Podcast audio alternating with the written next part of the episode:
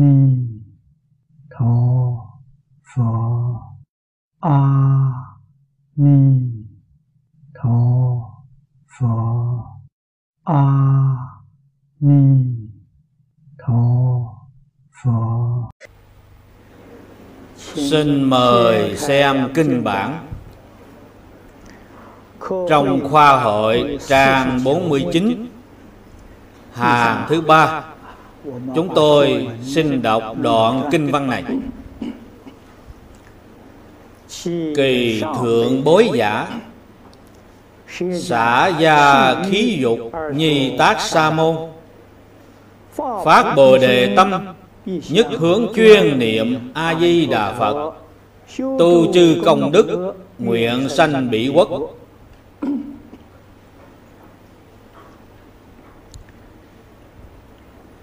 Hôm qua Giảng đến Phát Bồ Đề Tâm.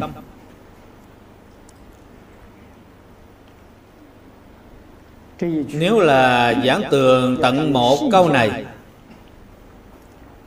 Giảng một trăm tiếng đồng hồ cũng giảng không hết. Nay chúng tôi chỉ có thể lược thuyết Hôm qua, đem thể và dụng của Bồ Đề Tâm đã giới thiệu với mọi người. Thể của Bồ Đề Tâm là chân thành. Chân thành nhất định phải thể hội được ý nghĩa của chân thành. Không phải trong tâm thành khẩn của chúng ta mà gọi là Bồ Đề Tâm. Cái tâm đó không phải Bồ Đề Tâm. Chân thành tâm Nhất định phải nhớ kỹ. Lìa vọng tưởng phân biệt chấp trước Mới gọi là chân thành tâm. Đặc biệt là vọng tưởng. Vọng tưởng là khởi tâm động niệm. Cho nên chúng ta từ sáng đến tối Lục căn tiếp xúc cảnh giới bên ngoài Mà vẫn còn khởi tâm động niệm, Thì chân thành tâm không còn nữa. Nếu quả nhiên chân thành, Ban đêm lúc ngủ cũng không nằm mộng. Có nằm mộng thì không chân thành, Tức không có chân thành tâm. Có nằm mộng là vẫn còn khởi tâm đồng niệm. Thế mới biết không dễ gì có được chân thành tâm. Chân thành tâm tức là chân tâm. Chân tâm là Phật tâm. Chân tâm là bản tánh của chính chúng ta. Tâm của chính chúng ta vốn là chân thành. Hiện tại biến thành không chân thành. Không chân thành là vì đã bị nhiễm ô.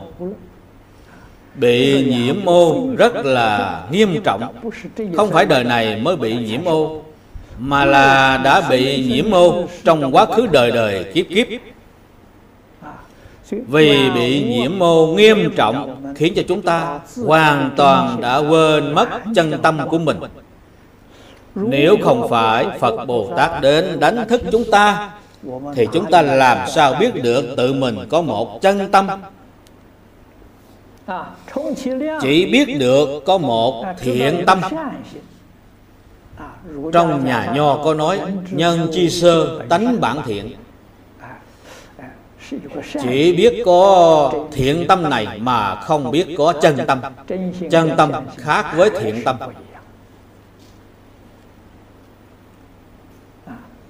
Trong nhà nho nói, Bản tánh, bản thiện. Cái bản thiện này cũng có thứ bậc khác nhau. Bậc cao nhất là thuần tịnh thuần thiện, Đó là chân tâm.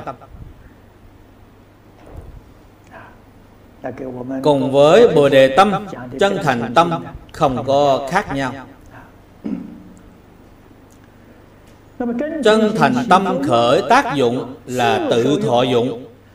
Quý vị nên biết, Đó chính là thanh tịnh bình đẳng chánh giác. Một người thật sự tu hành Phát Bồ Đề Tâm rất quan trọng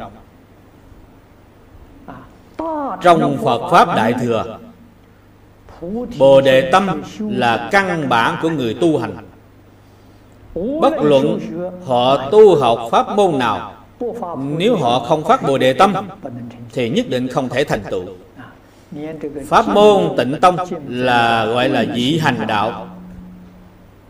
Cũng phải nương theo Bồ Đề Tâm. Nếu quý vị không phát Bồ Đề Tâm, Quý vị tu tịnh tông không được vãng sanh. Quý vị phải hiểu rõ điều này.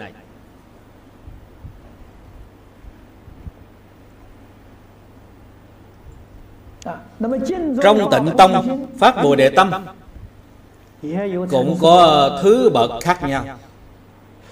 Cho nên Vãng sanh về Tây Phương Cực Lạc thế giới Mới có sự khác biệt Tứ độ tam bối cửu phẩm. Quý vị muốn hỏi Vì sao có khác biệt như vậy? Là vì quý vị phát bồi địa tâm khác nhau Có người phát được sâu Có người phát được cạn Có người phát được lớn Có người phát được nhỏ. Cho dù là nhỏ Là cạn cũng được vãng sanh vào phạm thánh đồng cư độ. Hạ tam bối cũng khá lắm rồi. Miễn sao quý vị được vãng sanh. Cho nên nhất định phải phát Bồ Đề Tâm. Phát được cạn nhất Chính là tinh sâu nguyện thiết tha Chúng ta trong đời này, Cầu vãng sanh tịnh độ Là việc lớn nhất của chúng ta phải làm. Thì gọi là phát Bồ Đề Tâm.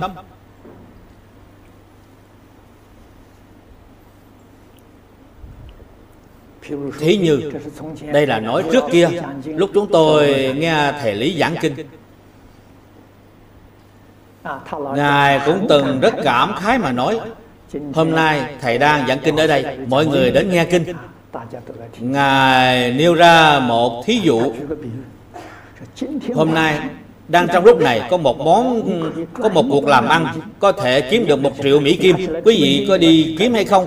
Có vị đến nghe đến nghe kinh hay là đi kiếm tiền? Có cơ hội như vậy, sớm đã đi kiếm tiền rồi thì không đến nghe kinh nữa. Đây là khảo nghiệm quý vị là gì? Là không có bồ đề tâm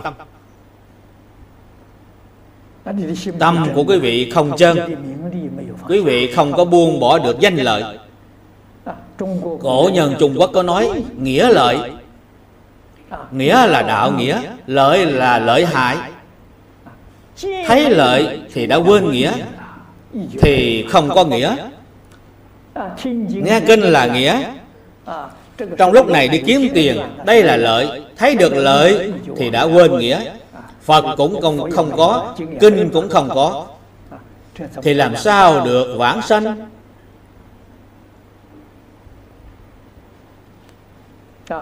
Tôi còn nhớ, Thầy còn nêu ra một thí dụ khác. Cái thí dụ này là chuyện có thật.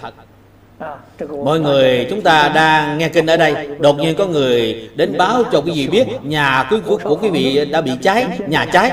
Hiện tại quý vị đang ngồi ở đây Lắng tai nghe kinh Hay là gấp rút về nhà cứu căn nhà? Hệ tâm của quý vị vừa loạn Vừa rối loạn Thì lập tức phải về nhà. Như vậy thì quý vị không thể thành tựu. Bởi vì trong các đồng tu chúng ta Thật sự có một người gặp phải trường hợp này. Nhà của ông Người nhà của ông đến báo cho ông biết Nhà đã nhà đã bị cháy. Ông rất bình tĩnh Coi như không có việc gì xảy ra. Ông vẫn ngồi ở đó nghe kinh Như như bất động. Nghe xong rồi trở về nhà. Chuyện này khó không phải dễ. Chúng ta phát tâm tính nguyện chân tính nguyện thiết tha ít nhất không bị cảnh giới bên ngoài làm lay động thì mới được vãng sanh. Phát cái bồ đề tâm này cũng không phải rất lớn, cũng không phải rất sâu. Thế nhưng phát được bồ đề tâm này có thể vãng sanh cực lạc thế giới, sanh vào phàm thánh đồng cư độ. Phát được cái bồ đề tâm này cũng rất khó, cũng không khó. Chúng tôi đọc trong truyện vãng sanh và tịnh độ thánh hiền lục. Cho đến chính bản thân chúng tôi trong đời này, nhìn thấy rất nhiều người niệm phật vãng sanh, họ đích thật đạt đến cảnh giới này cho nên quý vị phải nỗ lực dụng công. Thật sự buông bỏ được vạn duyên thì nhất định không bị cảnh giới bên ngoài làm ảnh hưởng. Quý vị có thể thành tựu không phải không thể thành tựu. Vả lại sự cảm ứng đích thật không thể nghĩ bàn.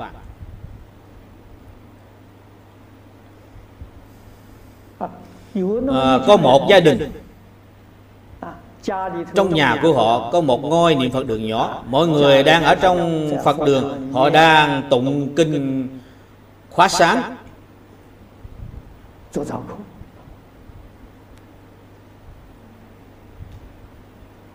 bên cạnh nhà bị lửa cháy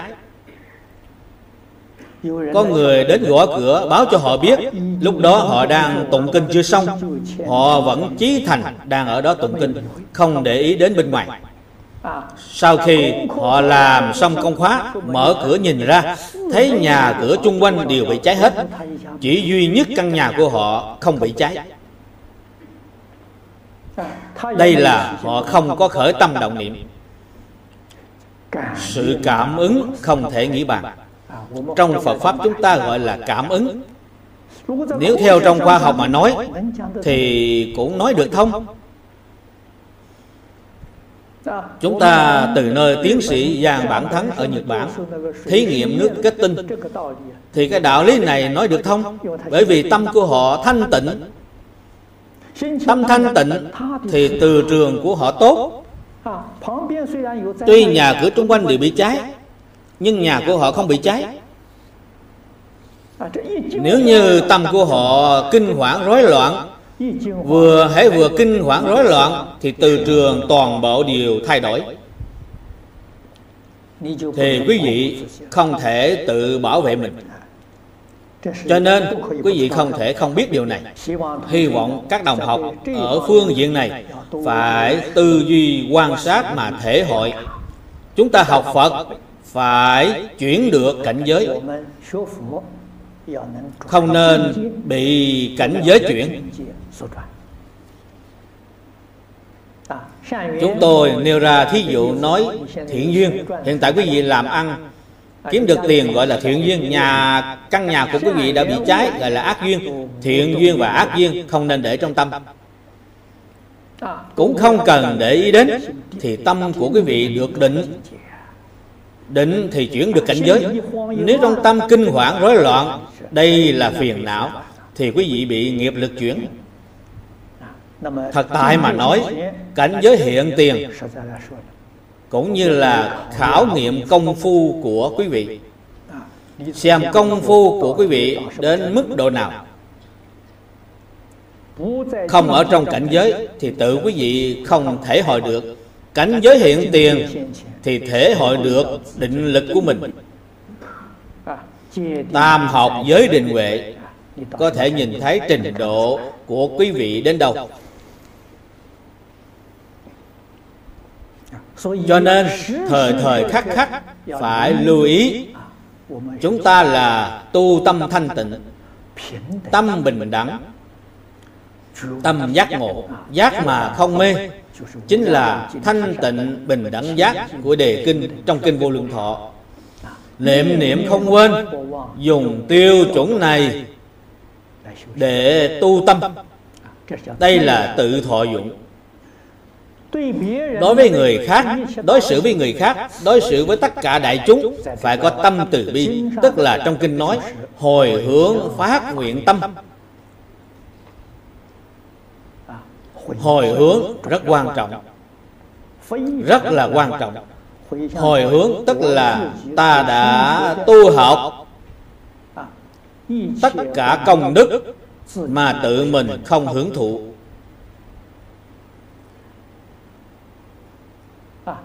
Hy vọng đem cái công đức này có thể giúp cho tất cả chúng sanh khổ nạn để hóa giải những khổ nạn của họ, giúp cho họ lìa khổ được vui. Thì cái tâm tốt này gọi là tâm từ bi. Đây là tự mình không hưởng thụ. Nếu tự mình có tài phú, quý vị nên biết tài phú của chúng ta có thể ăn được no mặc được ấm. có một căn nhà để che nắng che mưa thì đủ rồi. Không cần cầu quá nhiều. cũng không nên đi so sánh với người ta. Quý vị phải biết tu tích công đức. Phải biết tiết kiệm tài vật để giúp cho tất cả chúng sanh khổ nạn. Đây là tâm từ bi của quý vị. Thì phước báo của quý vị đời đời kiếp kiếp hưởng không hết. Muôn ngàn cho nên hưởng hết phước báo. Như nay quý vị có phước báo 100 tuổi 100 năm mà 50 năm thì đã hưởng hết. Tuy quý vị vẫn còn thọ mạng, nhưng đã hết phước. Cổ Đại Đức có nói hết lộc thì người chết. Tại vì sao? Vì quý vị đã hưởng hết phước báo 50 tuổi thì phải chết. Tuy thọ mạng của quý vị là 100 tuổi, nhưng quý vị đã hưởng hết phước báo nên gọi là hết lộc thì người chết. Người thật sự học Phật, Họ tuyệt đối Không mong cầu phước báo Thế nhưng phước báo của họ Tự nhiên sẽ đến Quý vị không cầu, Thì phước báo càng ngày càng nhiều, Càng thù thắng. Điều quan trọng nhất là quý vị nhất định phải giác ngộ. Quý vị không thể mê hoặc phước báo đến, Thì phải làm thế nào Đem bố thí giúp đỡ cho người khác? Tu phước, tích đức phải có trí huệ. Nếu không có trí huệ thì tiền tài của quý vị bị người ta lừa gạt mất, họ đem đi tạo nghiệp. Thì quý vị có lỗi lầm. Cho nên quý vị phải biết cách bố thí như thế nào mới là chân thật. Có công đức. Điều này rất khó nói.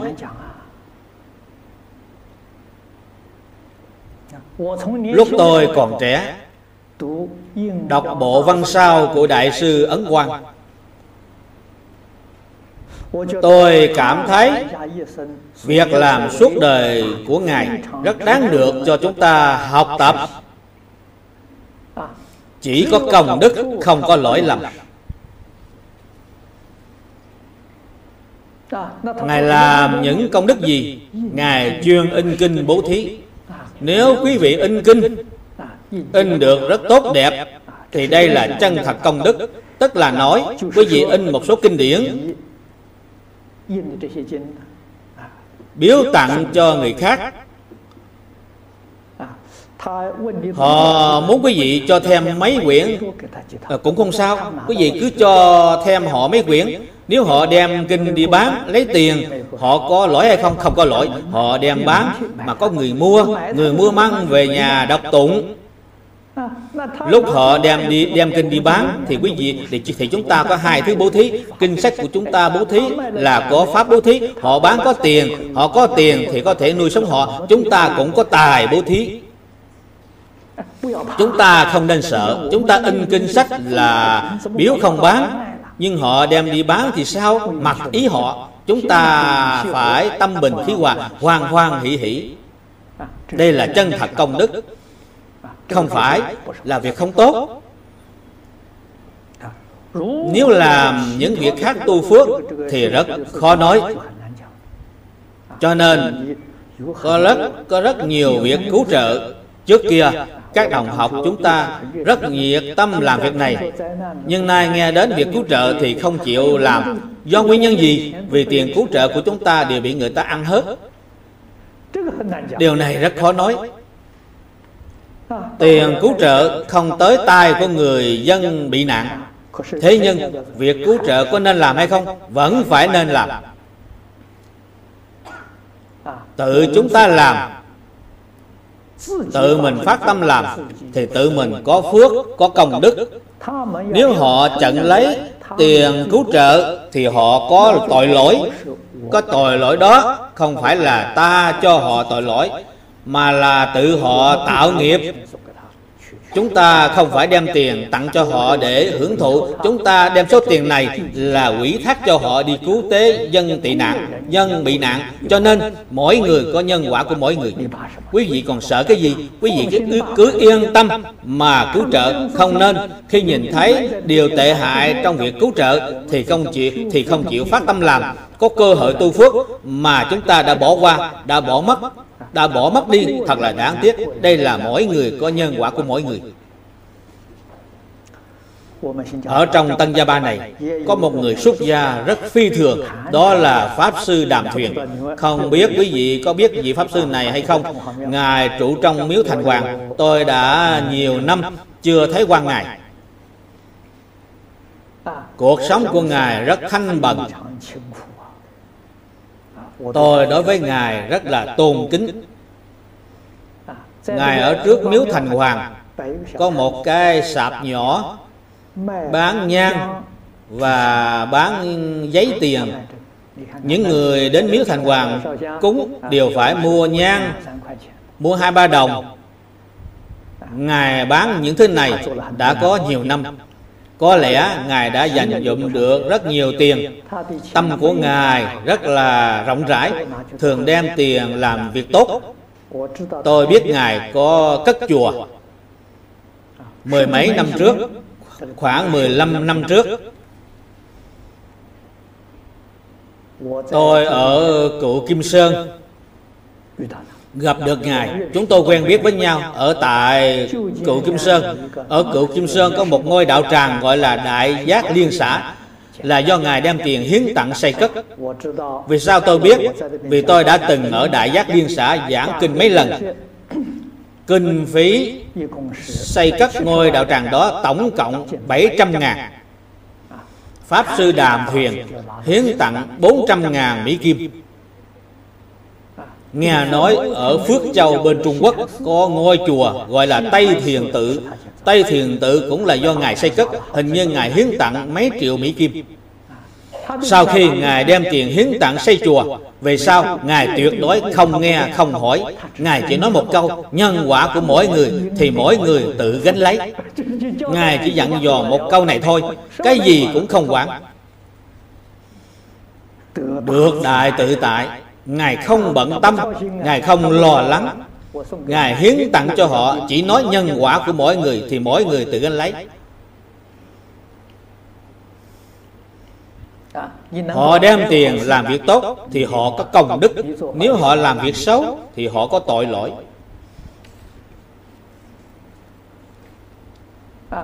Họ làm được tốt thì ta ta cũng không có chiếm công lao. Họ tạo tội nghiệp, tương lai đọa vào địa ngục vô giác ta cũng không bị liên lụy. Ngài dặn dò rất là rõ ràng. Đây là nhân quả của mỗi người tự gánh lấy. Cách làm này rất là đúng pháp, làm được rất hay đây là chúng ta phải nên học tập đại sướng quan suốt đời đều là in kinh sách bố thí. In kinh sách bố thí nhất định không có lỗi lầm. Cổ đại đức thường dạy chúng ta phóng sanh. Việc phóng sanh rất tốt. Phóng sanh là vô ý bố thí. Quả báo được khỏe mạnh sống lộc phóng sanh nhất định phải ăn chay. Không thể nói ta phóng sanh mà còn ăn thịt chúng sanh. Không có lý nào như vậy. Cho nên chúng ta muốn cầu thân thể của mình được khỏe mạnh sống lâu, không có sanh bệnh, thì nên bố thí thuốc men, thường nên phóng sanh. Trước kia, lúc tôi còn trẻ, thường hay tham gia rất nhiều cuộc phóng sanh. Có một lần, tôi theo Pháp Sư Đạo An. Ngài dẫn chúng tôi cùng đi phóng sanh. Chúng tôi ở phía trước dòng nước phóng sanh. Cách đó không xa, có một nhóm người đang câu cá. Thì có người nói với Lão Hòa Thượng rằng Lão Hòa Thượng Ngài phóng sanh ở đây Thì ở đằng kia có người đang câu cá. Lão Hòa Thượng nói, Chúng tôi phóng sanh thì có công đức. Phóng sanh của chúng tôi, họ câu cá là tội lỗi của họ. Không cần để ý đến, không nên để trong tâm. Đây chính là không có phân biệt, không có chấp trước.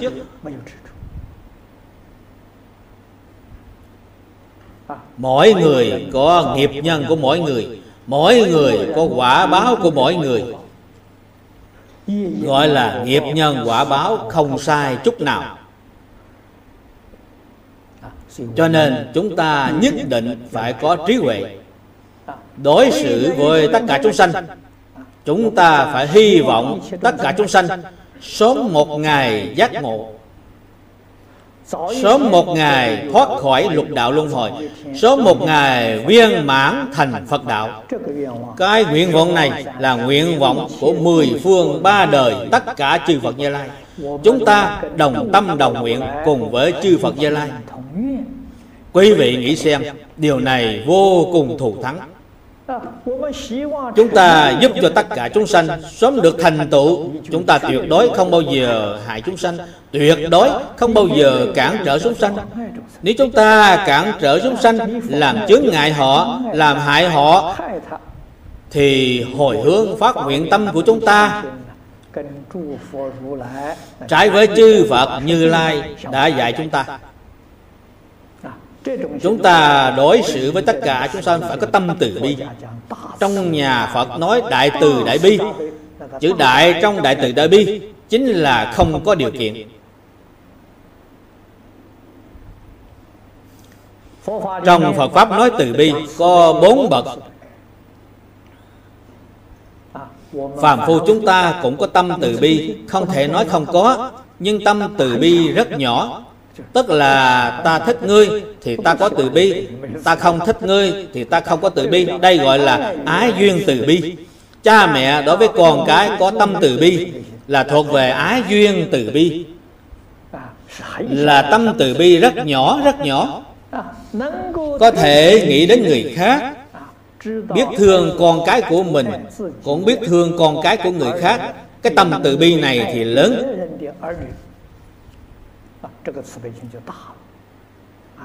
có thể nghĩ đến người khác. Trong phật pháp gọi là chúng sanh duyên từ bi. cái tâm lượng này rộng lớn. Họ có thể thương tất cả chúng sanh. có thể thương đồng tộc của họ. Có thể thương chủng tộc của họ. có thể thương quốc gia của họ. Đây đều là thuộc về chúng sanh duyên từ bi. bồ tát không có ái duyên cũng không có chúng sanh duyên. mà gọi bồ tát là pháp duyên từ bi. bồ tát tiếp nhận lời giáo huấn của phật Phật dạy Bồ Tát phải mở rộng tâm lượng, Tâm bao thái hư, Lượng chu sa giới. Phải dùng tâm thanh tịnh, bình đẳng Mà thường xót tất cả chúng sanh, Giúp đỡ cho tất cả chúng sanh. Đây là Pháp duyên.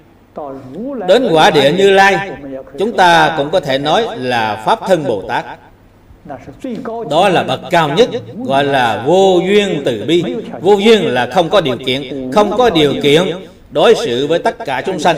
Đối xử với tất cả chúng sanh cũng như đối xử với chính mình vậy. Tại vì sao? Vì trong cảnh giới đó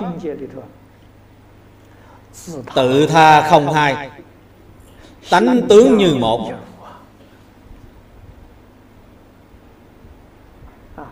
cho nên, từ pháp thân bồ tát trở lên, họ mới thật sự là đại từ đại bi. Không có điều kiện giúp đỡ tất cả chúng sanh khổ nạn.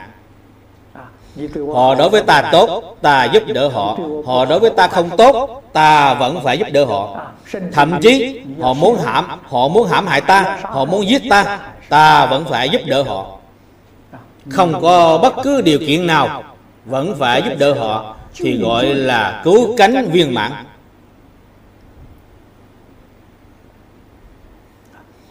đây là đem bồ đề tâm. Tự thọ dụng và tha thọ dụng. Khái lược trình bày cho quý vị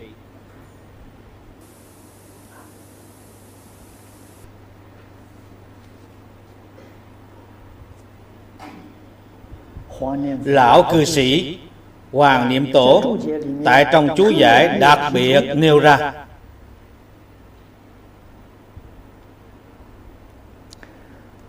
Hồi hướng phát nguyện tâm là từ trong tâm chân thật chân thật tinh sâu, lấy tất cả công đức tự mình đã tu. Hồi hướng cho chúng sanh, nguyện chúng sanh đồng sanh cõi cực lạc. Do đây mới biết, trong kinh di đà yếu giải nói tính nguyện, chính là trong quán kinh nói tam tâm. Tức chí thành tâm, thâm tâm và hồi hướng phát nguyện tâm. Cũng tức là, trong kinh vô lượng thọ nói bồ đề tâm bồ đề tâm cùng với tinh sâu nguyện thiết trong kinh di đà yếu giải. Là tương đồng. Cho nên thật sự đầy đủ tinh sâu nguyện thiết tức là nhất định không bị cảnh giới bên ngoài sở chuyển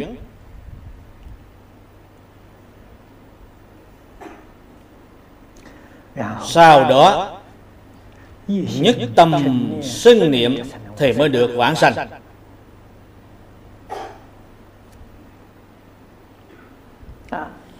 Câu nhất tâm xưng niệm này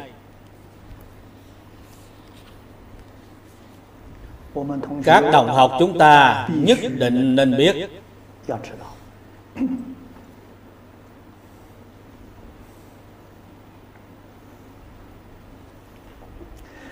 trong bổn kinh nói, nhất hướng chuyên niệm. Chữ nhất này rất là quan trọng. Quý vị hãy xem trong kinh đại thừa nói, hoàn cảnh sở trụ của phật bồ tát là nhất chân pháp giới. Chúng ta tu học tịnh tông công phu gọi là nhất tâm bất loạn thì quý vị biết chữ nhất này rất là quan trọng. Trong tất cả pháp thế gian và xuất thế gian, người nào mà nắm được chữ nhất này, bất luận họ làm ngành nghề nào hoặc là học môn, học vấn nào, họ nhất định có thể tạo nên sự nghiệp. Chữ nhất này là gì? Chúng ta nói chuyên tâm, chuyên chú, chuyên nhất thâm nhập một môn nếu quý vị có tam tâm nhị ý, hôm nay thích cái này, ngày mai thích cái kia, bất luận quý vị tu pháp môn nào, kết quả quý vị không được gì cả.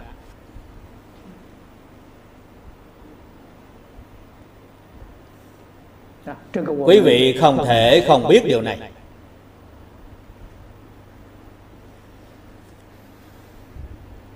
Quý vị hãy chú tâm mà quan sát trong thế xuất thế gian. Những người có được thành tựu, họ chỉ có một bí quyết. Một bí quyết chính là chuyên nhất. Cổ nhân có nói, thâm nhập một môn quân tu lâu dài, thì họ đã thành công.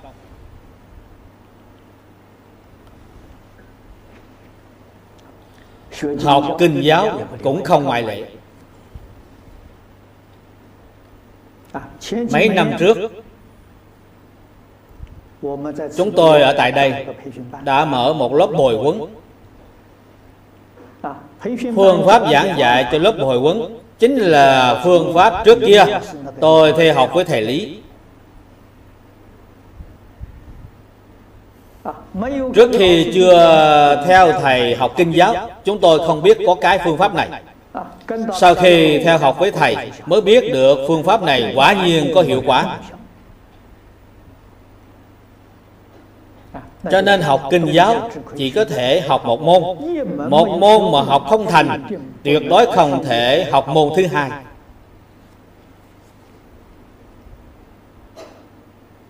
Trước kia, Thầy Lý ở Đài Trung cũng đã mở một lớp học học kinh giáo.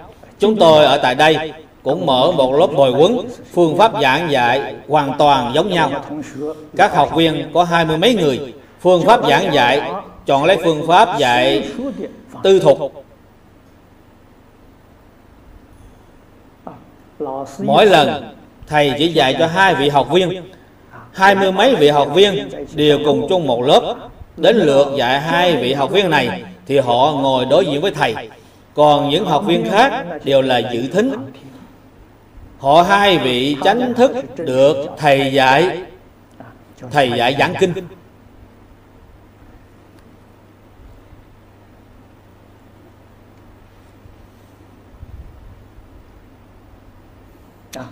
Mỗi tuần, một tuần, thầy giảng dạy một lần, một thời. Là hai tiếng đồng hồ, thầy đem đoạn kinh văn này giảng tường tận một lần cho học viên nha sau đó bảo họ giảng lại. Người hiện nay đích thật không sánh bằng cổ nhân. Nhất là nhóm học viên này chúng tôi đều là cư sĩ tại gia. Trong nhóm học viên này không có người xuất gia. Lúc đó tôi cũng chưa xuất gia. Nếu tôi đã xuất gia thì không có tư cách tham dự vào lớp học giảng kinh này. Thầy không dám nhận tôi. Thầy chỉ nhận người xuất, người tại gia, người cư sĩ tại gia. Cư sĩ tại gia đều phải đi làm Không thể chuyên tâm. Họ học tập thì khó khăn. Một tuần thầy giảng một thời.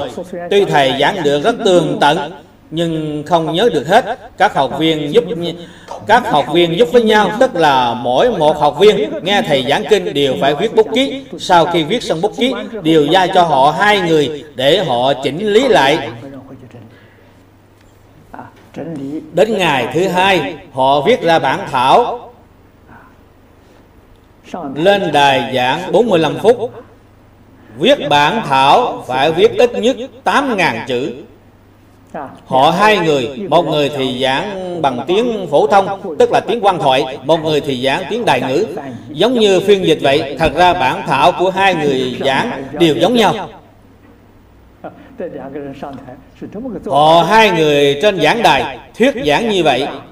Các học viên chúng tôi thảy đều trợ giúp cho họ.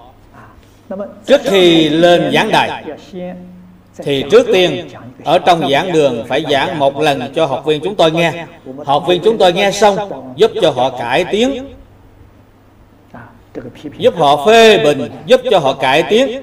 Sau khi các học viên phê bình xong, đến sau cùng, thì thầy làm một cuộc bình luận đem họ cải tiến. Sau khi cải tiến, họ trở về, họ trở về lại chuẩn bị. Sau đó, họ lên giảng đài. Lúc đó, thính chúng có khoảng hơn 100 người đối trước đại chúng giảng kinh, sau khi giảng xong, thì thầy lập tức triệu tập các học viên trong lớp chúng tôi để làm một cuộc bình luận. Giảng kinh lần này, có những chỗ nào giảng được hay và những chỗ nào có khuyết điểm thì phải cải tiến. Chúng tôi là học giảng kinh như vậy. Các học viên chọn học giảng kinh. Đại khái đều là những bộ kinh nhỏ. Nếu quý vị không biết chọn kinh, thì thầy mới chọn giúp cho quý vị.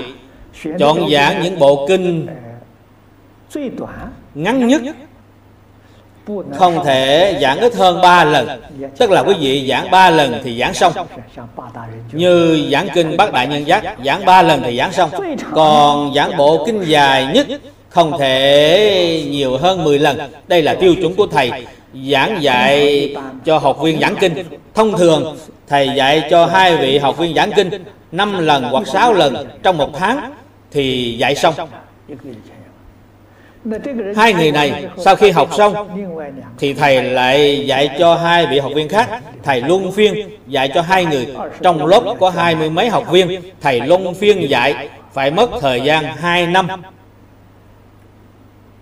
Thế nhưng, mỗi một thời, thầy giảng, Các học viên đều phải đến tham dự, Không được bỏ sót, Nhất định phải ở trong lớp dự thính Mà huân tu.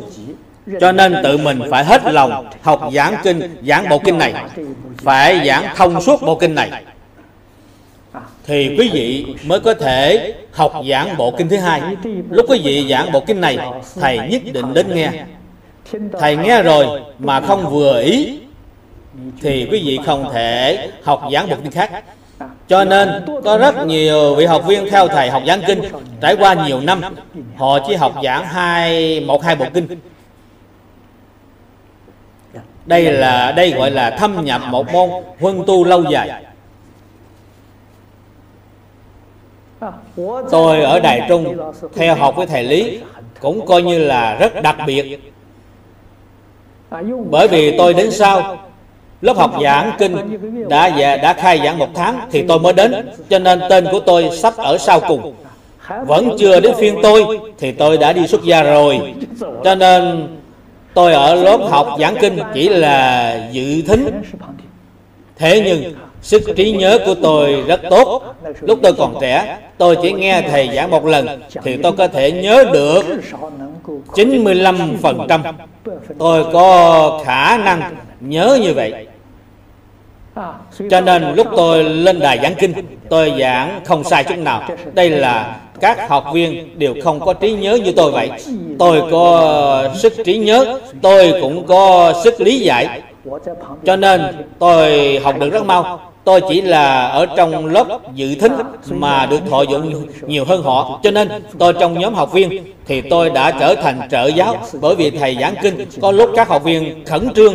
Tuy họ có nghe rồi nhưng đã quên mất. Quên mất thì không dám hỏi thầy.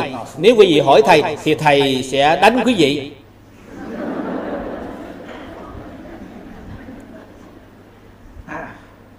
Trên tay thầy thường cầm cây quạt hỏi thầy thì họ thì thầy đánh quý vị cũng không nói với quý vị bởi vì thầy có nói qua ta đánh ngươi mà lại nói với ngươi thì ngươi sẽ không sợ. Họ nghĩ rằng không sao để cho thầy đánh một cái thì thầy sẽ dạy cho. Nhưng thầy đánh rồi cũng không dạy cho quý vị thì không có cách nào. Chỉ phải cố gắng mà học tập. Đây là lúc thầy đang giảng kinh. Bảo quý vị phải toàn bộ tập trung tinh thần nghe giảng mà học tập. Quý vị không thể nổi dậy vọng tưởng thầy dùng cái phương pháp này, thầy tuyệt đối không giảng lại. Cho nên các học viên không còn cách nào thì đến nhờ tôi giải thích cho họ nghe.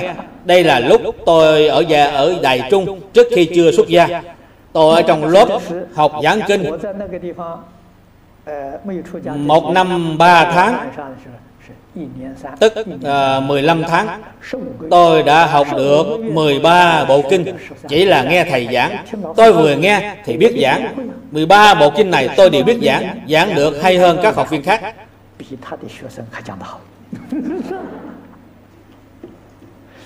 Cho nên tôi vừa xuất gia thì dạy ở phòng học viện một học kỳ trong phò học viện chỉ dạy một bộ kinh.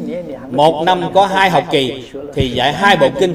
Tôi đã học 13 bộ kinh. Khi học viên tốt nghiệp tôi vẫn chưa giảng hết phân nửa số kinh. Cho nên tôi rất kính phục thầy lý mở lốt học uh, học giảng kinh đó. Rất là hữu ích. Thật sự có thành tựu. Sau khi tôi xuất gia tự nghĩ mình học giảng kinh vẫn chưa đủ. Học được quá ít chỉ có học được 13 độ 13 bộ, không đủ. Cho nên tôi trở lại, tôi lại trở về đại trung thân cận với thầy lý. Nghe thầy giảng những thầy nghe thầy giảng thêm những bộ kinh nhỏ, đã nghe hết những bộ kinh nhỏ khoảng hơn ba mươi mấy bộ. Nhưng không có bộ kinh lớn làm nền tảng thì quý vị rất khó thâm nhập. Cho nên tôi lại gặp thầy lý. Tôi muốn học một bộ kinh lớn. Tôi muốn học kinh pháp hoa cho nên tôi mang theo 6 7 loại chú giải của kinh Pháp Hoa, mang theo số chú giải đó đến Đài Trung, muốn theo thầy Lý học kinh Pháp Hoa. Thì thầy nói với tôi rằng, ông muốn học bộ kinh Pháp Hoa cũng được, nhưng phân lượng của kinh Pháp Hoa rất nhiều. Mỗi ngày giảng ít nhất cũng phải giảng nửa năm. Nếu một tuần giảng một lần, có lẽ phải giảng 3 năm thì làm gì có thời gian dài như vậy? Cho nên thầy mới thương lượng với tôi. Hiện tại, thầy đang giảng kinh lăng nghiêm. Thầy nói, ông có thể không học kinh pháp hoa, mà học kinh lăng nghiêm được không? Thầy nói, phân lượng cũng gần nhau. Tôi nói, cũng được. Thế nhưng, tôi không có mang theo chú giải của kinh lăng nghiêm, cho nên tôi tạm thời tìm số sách tham khảo. Lúc đó, pháp sư triết khai ở hồng kông, chuyên in kinh Phật lưu thông, Ngài giúp tôi rất nhiều. Ngài thu thập những bộ cổ chú của Kinh Lăng Nghiêm. Trải qua thời gian không tới một năm, Ngài đã gửi cho tôi hai mươi mấy loại chú giải của Kinh Lăng Nghiêm. Cho nên tôi đã có đủ những bộ chú giải của Kinh Lăng Nghiêm Rất là phong phú. Tôi ở Đài Trung 3 năm, Theo thầy học Kinh Lăng Nghiêm. Tôi học theo phương pháp của thầy dạy Mỗi tuần thứ tư thì thầy giảng kinh lăng nghiêm, ngày thứ năm, thì tôi ở liên xã phúc giảng, tức là giảng lại. Tôi và thính chúng có bảy người. Tôi lên đài giảng, thính chúng có sáu người. Chúng tôi bảy người là bạn bè rất tốt. Bảy người đều là học giảng kinh. Cho nên, tôi đối diện với sáu học viên này. Mỗi một tuần cũng phải giảng lại. Sau khi giảng lại xong, mọi người chúng tôi lại nghiên cứu thảo luận cho nên, thầy ba năm giảng một bộ kinh lăng nghiêm mới giảng viên mãn. Tôi học giảng bộ kinh lăng nghiêm này cũng giảng được viên mãn. Về sau, tôi ở đài bắc giảng lăng nghiêm, ở hồng kông giảng lăng nghiêm. Lúc đó, tôi đã mạnh dạng lên giảng đài vì tôi đã giảng qua bộ kinh này. Nhất định phải biết chuyên công, phải biết chuyên nhất, tuyệt đối không thể phân tâm. Thể phân tâm thì học không thành. Chuyên học một môn, đắp gốc cho vững, cái gốc phải cho sâu. Cho nên thế tôn tại trong kinh kim cang bát nhã dạy cho chúng ta phải thâm giải nghĩa thú. Câu này rất là quan trọng. Nếu quý vị thâm nhập được sâu, thể hội được sâu, thì là thông suốt. Thì có thể thấu suốt trong Phật Pháp chúng ta gọi là khai ngộ. Sau đến mức độ tương đương thì quý vị đã khai ngộ. Ngộ có tiểu ngộ có đại ngộ có triệt ngộ. Triệt ngộ là minh tâm kiến tánh. Thì thông suốt giáo lý cũng tức là nói quý vị thấu suốt toàn bộ kinh điển tam tạng 12 bộ của Thế Tôn đã nói, Không cần học, Vừa tiếp xúc thì quý vị thông đạt. Đó gọi là triệt ngộ, Đại ngộ. Nay quý vị chưa thông đạt giáo lý, Nhưng hiểu được giáo nghĩa. Giáo nghĩa là một bộ phận. Thí như trong Phật giáo có 10 tông phái. Quý vị thông đạt một tông phái, Vừa tiếp xúc thì quý vị có thể hiểu được Giáo nghĩa của một hai tông phái.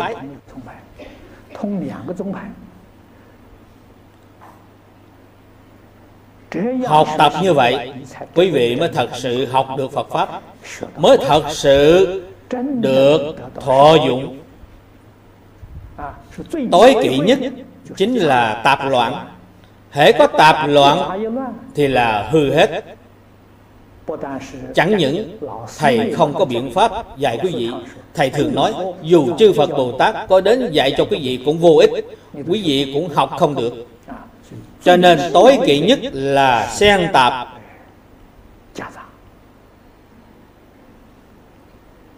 Đây là chúng tôi ở đài trung học được phương pháp này. Về sau, tôi cũng ở phật học viện giảng dạy qua mấy năm. Giảng dạy ở phật học viện có khoảng ba bốn năm thì không giảng dạy nữa, vì thẹn với lương tâm. Lúc đó Lịch trình giảng dạy của Phò Viện giống như các trường học hiện nay vậy. Họ mời rất nhiều giảng sư để giảng dạy nhiều môn học.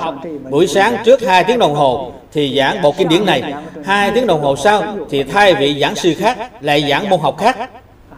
Cách giảng dạy như vậy suốt 4 năm Những học viên học trong Phò Viện 4 năm Sau khi tốt nghiệp, Họ học được những gì? Chỉ là học được Phật Pháp thường thức ngoài da một môn cũng không thông, cho nên bốn năm tốt nghiệp không thể lên đài.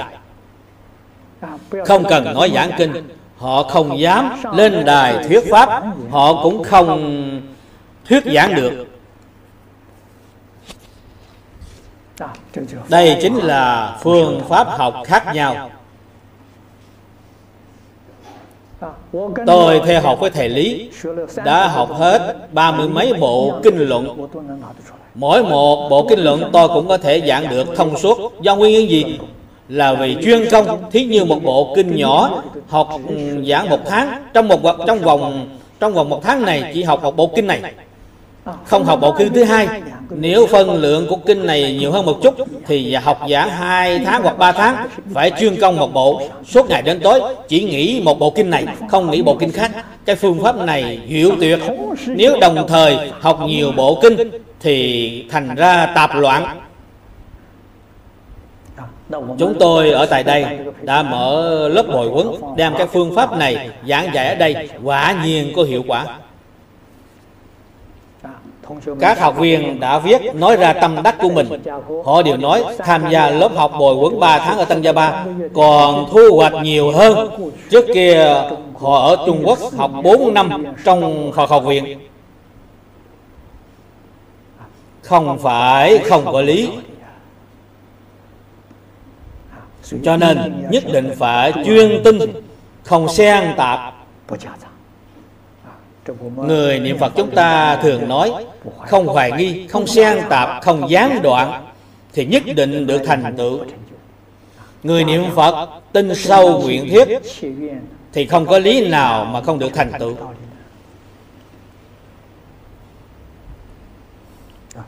công phu niệm phật của chúng ta được đắc lực. Không có gì khác. Chính là nhất hướng chuyên niệm.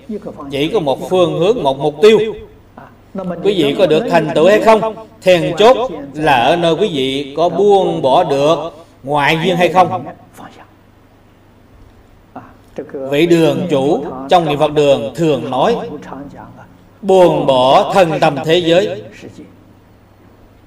quý vị mà quả nhiên buông bỏ được tất cả, thì quý vị chắc chắn có thành tựu. Những người lợi căn thì thành tựu rất mau. Trong kinh a di đà có nói, hoặc một ngày, hoặc hai ngày, hoặc đến bảy ngày thì được thành tựu. Đây là người lợi căn. Xưa kia có những người niệm phật. Trong vòng 7 ngày thì được thành tựu. Còn những người độn căn họ niệm phật phải mất 3 năm. 3 năm cũng không dài.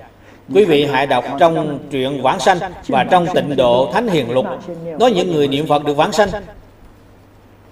Đều có ghi chép rõ ràng. họ bắt đầu mới phát tâm. Đến lúc họ vãng sanh thời gian 3 năm hầu như chiếm một phần ba. so sánh tỷ lệ cao như vậy cho nên có người đã từng hỏi tôi có phải là họ niệm phật ba năm thì thọ mạng họ của họ đã hết có người đến hỏi tôi vấn đề này. thì tôi trả lời với họ rằng tôi không tin. Làm gì có trùng hợp như vậy? Quý vị nói tình cờ có một hai người có trường hợp như vậy thì nói được thông nay người niệm phật quá nhiều thì thọ mạng của họ chắc chắn không phải chỉ có 3 năm mà thôi. Đó là nguyên nhân gì? Vì công phu của họ đã được thành tựu. Họ không muốn trụ lại trong thế gian này lâu hơn. Họ muốn sớm đi vãng sanh họ đã nắm chắc phần vãng sanh. Nếu bây giờ quý vị thật sự được vãng sanh tây phương cực lạc thế giới, quý vị còn muốn ở lại thế gian này chịu khổ, chịu nạn hay sao? Trong thế gian này, cho quý vị làm quốc vương, tổng thống, cai trị toàn cả thế giới. Nếu quý vị so với tây phương cực lạc thế giới, thì quý vị bỏ nó đi. Làm quốc vương làm quốc vương, có gì là hay, vẫn phải chịu khổ dù quý vị làm đại phạm thiên vương, cũng không sánh bằng chúng sanh ở cõi cực lạc thế giới. Quý vị mà nắm chắc phần bản sanh, thì quý vị sẽ không lưu liếng cõi thế giới này cho đến cõi trời dục giới, cõi trời sắc giới. Quý vị chỉ muốn về cõi cực lạc thế giới. Công phu của những người đã thành tựu mà họ vẫn không đi vãng sanh, đó là họ có sứ mạng. Họ có sứ mạng gì? Họ vẫn, họ phải dẫn thêm nhiều người cùng đi vãng sanh. Ngoại trừ việc này ra, không có việc nào khác. Họ tuyệt đối không lưu luyến cõi thế gian này. Họ ở lại thế gian này là độ những người có duyên. Trong phật pháp gọi là phật độ người có duyên. Cái gì gọi là người có duyên? Ta khuyên họ họ tin theo. Họ chịu nghe ta dạy. Họ có thể tu hành thì gọi là người có duyên. Còn những người không có duyên, ta giảng kinh thuyết pháp khuyên họ họ không tin, họ không không chịu tiếp nhận. Đây gọi là người không có duyên. Thì bồ tát ra đi, không trụ thế nữa. Có duyên thì các ngài trụ thế.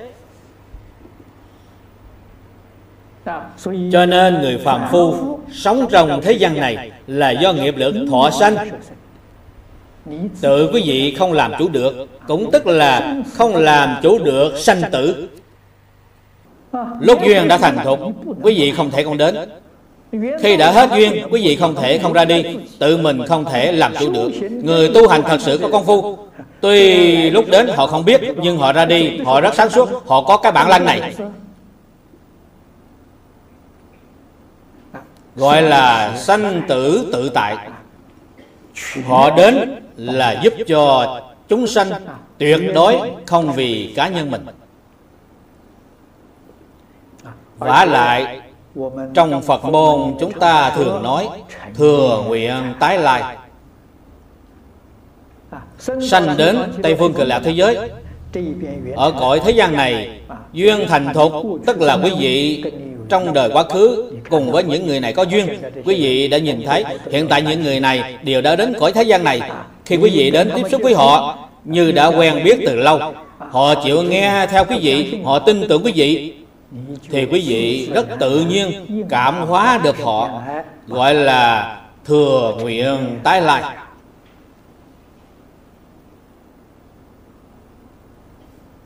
đến khi duyên đã hết, tức là quý vị đã độ hết những người có duyên.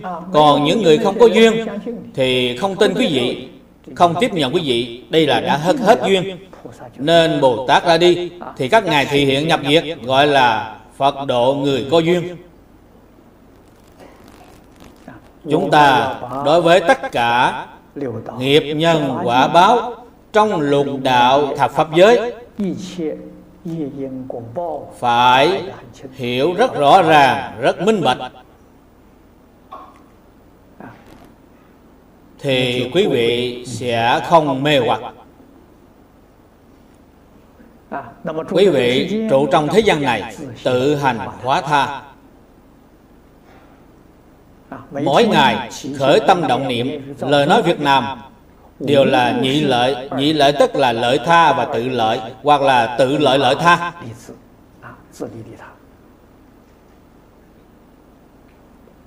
Cho nên phải nhất hướng chuyên niệm, một phương hướng, một mục tiêu. Chuyên niệm a di đà phật. Một câu danh hiệu này cổ đại đức đều nói là vạn đức hồng danh.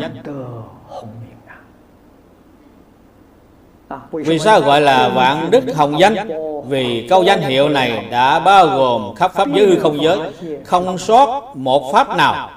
Cho nên câu danh hiệu này là tất cả chư phật. Đây là một nguyên tắc chung phương pháp chung để phổ độ chúng sanh. Trong vô lượng vô biên pháp giới cho nên đại sư thiện đạo có nói chư phật sở dĩ hưng xuất thế duy thiết di bà di đà bổn nguyện hải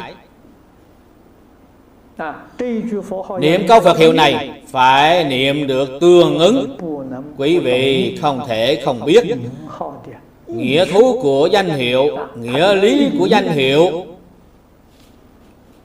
Ý nghĩa của danh hiệu quý vị phải biết. Nếu quý vị muốn biết hàm nghĩa của câu danh hiệu này, Vậy thì quý vị không thể không đọc kinh. Phải đọc kinh luận của tịnh độ. Hiện tại trong tịnh tông có năm kinh một luận. Nếu quý vị mà thông đạt kinh luận của tịnh tông, thì quý vị niệm câu danh hiệu này sẽ sanh tâm hoan hỷ nếu quý vị không biết ý nghĩa của danh hiệu niệm lâu rồi sẽ cảm thấy phiền muộn chán nản không muốn niệm nữa. Cũng có rất nhiều người niệm phật họ đã niệm hai ba năm thì không còn niệm nữa họ không muốn niệm nữa. Là nguyên nhân gì? Vì họ không hiểu ý nghĩa của danh hiệu. Họ niệm cảm thấy vô vị suốt ngày đến tối. Niệm để làm gì? Nếu quý vị hiểu được nghĩa thú của danh hiệu quý vị niệm từng tiếng phật hiệu trên thông với chư Phật thì cũng như băng tầng này của chúng ta tiếp giáp với băng tầng của họ thật là không thể nghĩ bằng dùng câu Phật hiệu này qua lại với chư Phật Bồ Tát thường thường qua lại với họ. Dưới câu thông với chính pháp giới chúng sanh cũng là dùng câu Phật hiệu này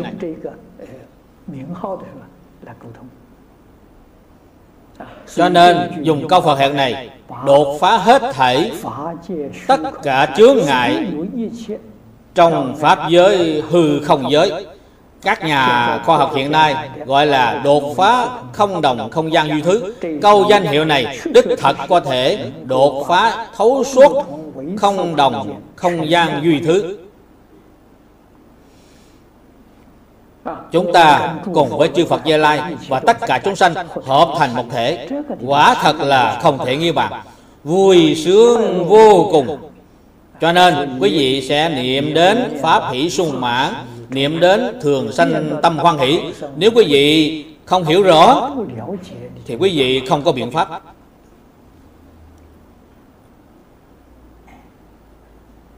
Cho nên ngài thiện đạo nói mỗi người gặp duyên khác nhau.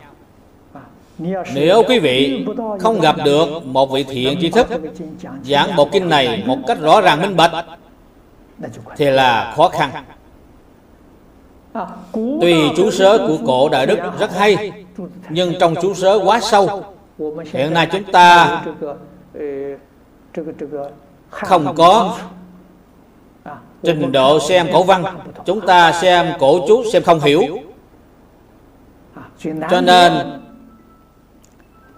Lão cư sĩ Hoàng Niệm Tổ cũng có làm chú giải cho bộ kinh này Nhưng bộ chú giải này vẫn có nhiều cổ văn Văn bạch thoại rất thì ít Bởi người Ngài dẫn dụng những kinh luận của cổ nhân Ngài đều dẫn dụng phần nguyên văn Ngài không có dùng bạch thoại để giải thích nếu dùng bạch thoại để giải thích thì phân lượng của bộ chú giải rất dài, rất nhiều. Cho nên điều này rất khó. Quý vị muốn gặp được một người giảng bộ kinh này rõ ràng minh bạch không phải là chuyện dễ. Cổ nhân giảng kinh thì dễ thì dễ giảng, giảng đến đó thì ngưng bởi vì mọi người đều có trình độ này. Hiện nay thì không được. Quý vị giảng như thế nào họ cũng không hiểu. Cho nên nhất định phải mất nhiều thì giờ giảng một cách tường tận tỉ mỉ thì họ mới có thể hiểu được một chút khó hơn xưa kia rất nhiều. Phải giảng rất rõ ràng, phải giảng rất cạn, phải giảng rất rồm rà thì họ mới hiểu được một chút. Cho nên tôi thường nói với quý vị, đại phương quảng phật hoa nghiêm kinh là chú giải tường tận của kinh vô lượng thọ. Quý vị mà thật sự hiểu kinh vô kinh hoa nghiêm thì quý vị giảng kinh vô lượng thọ không thành vấn đề. Quý vị sẽ giảng được rất hay. Kinh vô lượng thọ là đại cương cương yếu của kinh hoa nghiêm. Một bộ đại tạng kinh chính là chú giải của kinh hoa nghiêm.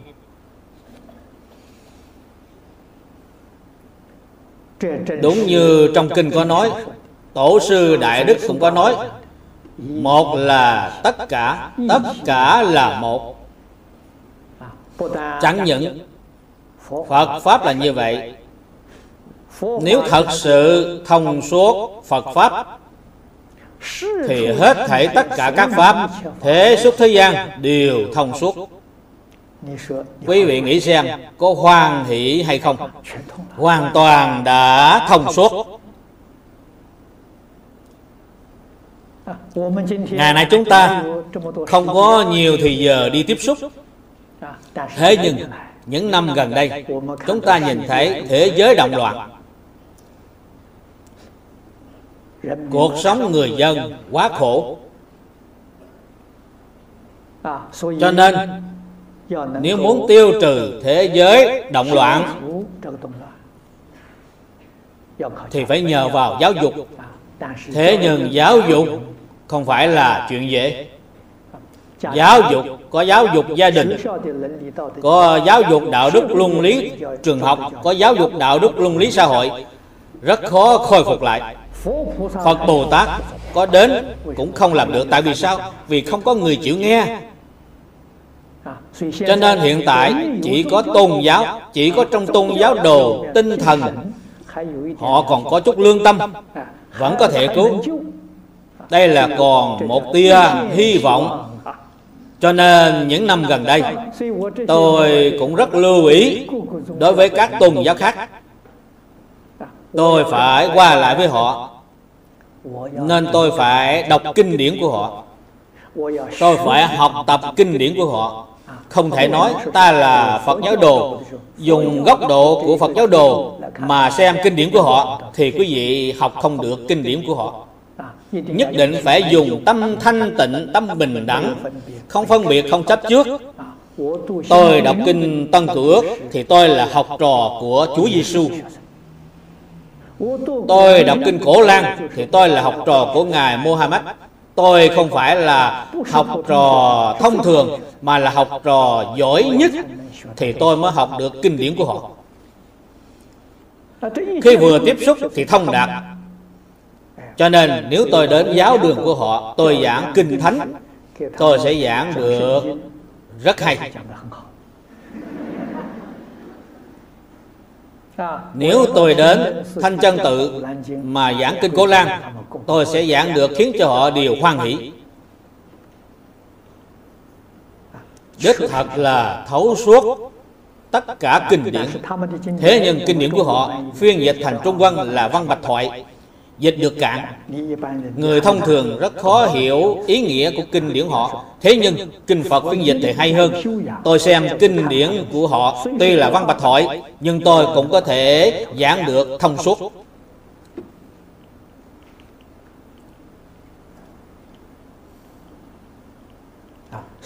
Cho nên cái đạo học vấn phải sâu, phải rộng.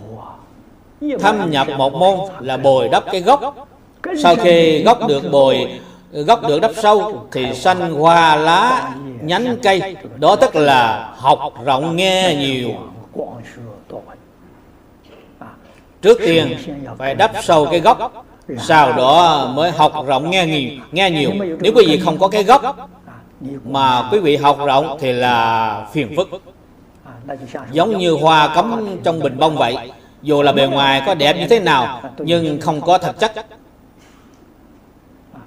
quý vị không thể không biết đạo lý này.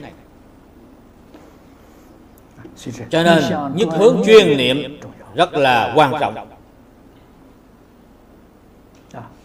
Hai câu phát bồ đề tâm.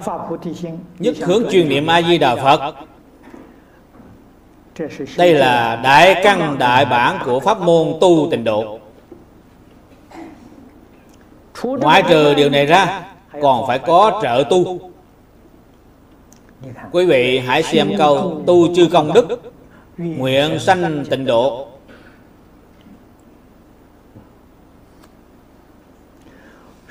Cái gì gọi là công? Cái gì gọi là đức? Quý vị không thể không hiểu.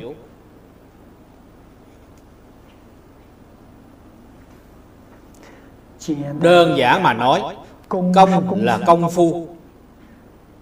đức chính là quý vị thu hoạch. Người trung quốc thường nói một phần cày cấy được một phần thu hoạch. Quý vị đã hạ công phu thì quý vị mới có thu hoạch. Thu hoạch chính là đức. Chữ đức này cùng với chữ đắc tất đạt được là một ý nghĩa. Quý vị có công thì quý vị mới có đức trong kinh nói tự mình tu các công đức hồi hướng cho người khác. tuy chúng ta hồi hướng cho người khác người khác có thật sự đạt được hay không? Chỉ cần chúng ta chí thành hồi hướng cho họ hồi hướng cho họ thì có lợi ích. Không thể nói họ không đạt được thế nhưng họ đạt được là có hạn. Họ đã đạt được là phước đức phước đức của chúng ta họ có thể đạt được. Còn chân thật công đức thì họ không đạt được. Cái gì gọi là chân thật công đức? tôi xin nói một cách đơn giản. Trì giới có công.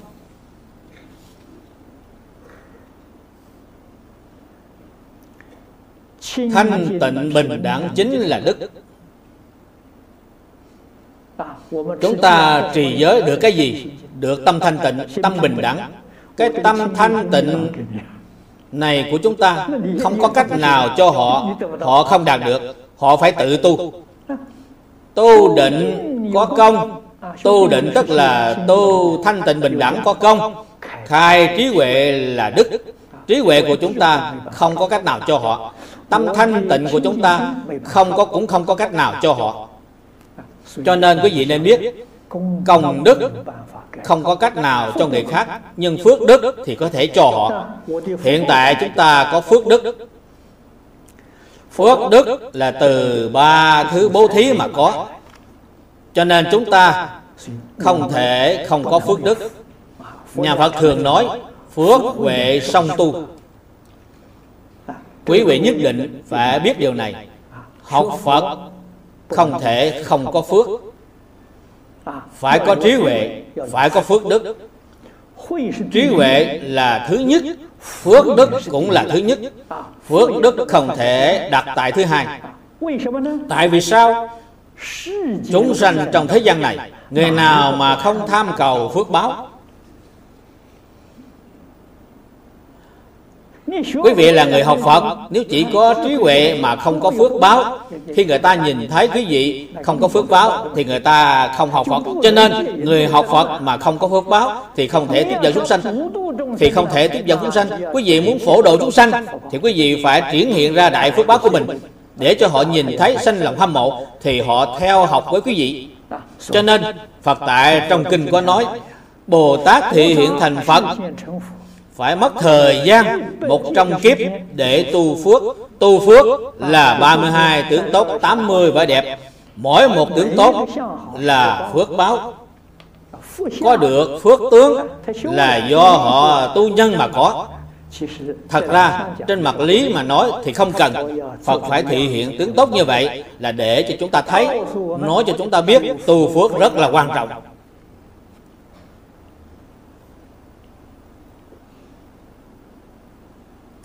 Cho nên tu phước sẽ có được tướng tốt trang nghiêm như phật. Lúc tôn giả a nan xuất gia, không có gì khác, chính là nhìn thấy tướng tốt trang nghiêm của phật. Ngài a nan, nên ngài a nan rất hâm mộ. Ngài a nan biết cái tướng tốt đó chắc chắn không phải do cha mẹ sinh ra, nhất định là tự mình tu thành. Vì vậy ngạ nan xuất gia theo học với phật. Thích ca mâu ni phật hỏi ngạ nan, vì sao ông phát tâm xuất gia? Thì ngạ nan thành thật nói rằng, con là nhìn thấy 32 tướng tốt 80 vẻ đẹp của thế tôn. Nên con cũng muốn tương lai tu được giống như thế tôn vậy. Vì vậy, con mới phát tâm xuất gia. Do đây mới biết, tướng tốt phước báo là thủ đoạn đầu tiên để tiếp dẫn chúng sanh. Phật muốn phổ độ chúng sanh nếu phật không có phước báo, không có tướng hảo quang minh, thì làm sao độ chúng sanh? Cho nên chúng ta cũng phải lưu ý đến điều này. Như hàng tiểu thừa tu khổ hạnh. Tại vì sao? Vì đó là tự đắp nền tảng cho mình. Họ không có đi giáo hóa chúng sanh hàng tiểu thừa là tự độ vẫn chưa phát tâm độ người. thì giống như còn đang học lớp tiểu học vậy quý vị vẫn chưa có khả năng độ chúng sanh như học sinh lớp tiểu học còn đang chịu sự dạy dỗ nghiêm khắc.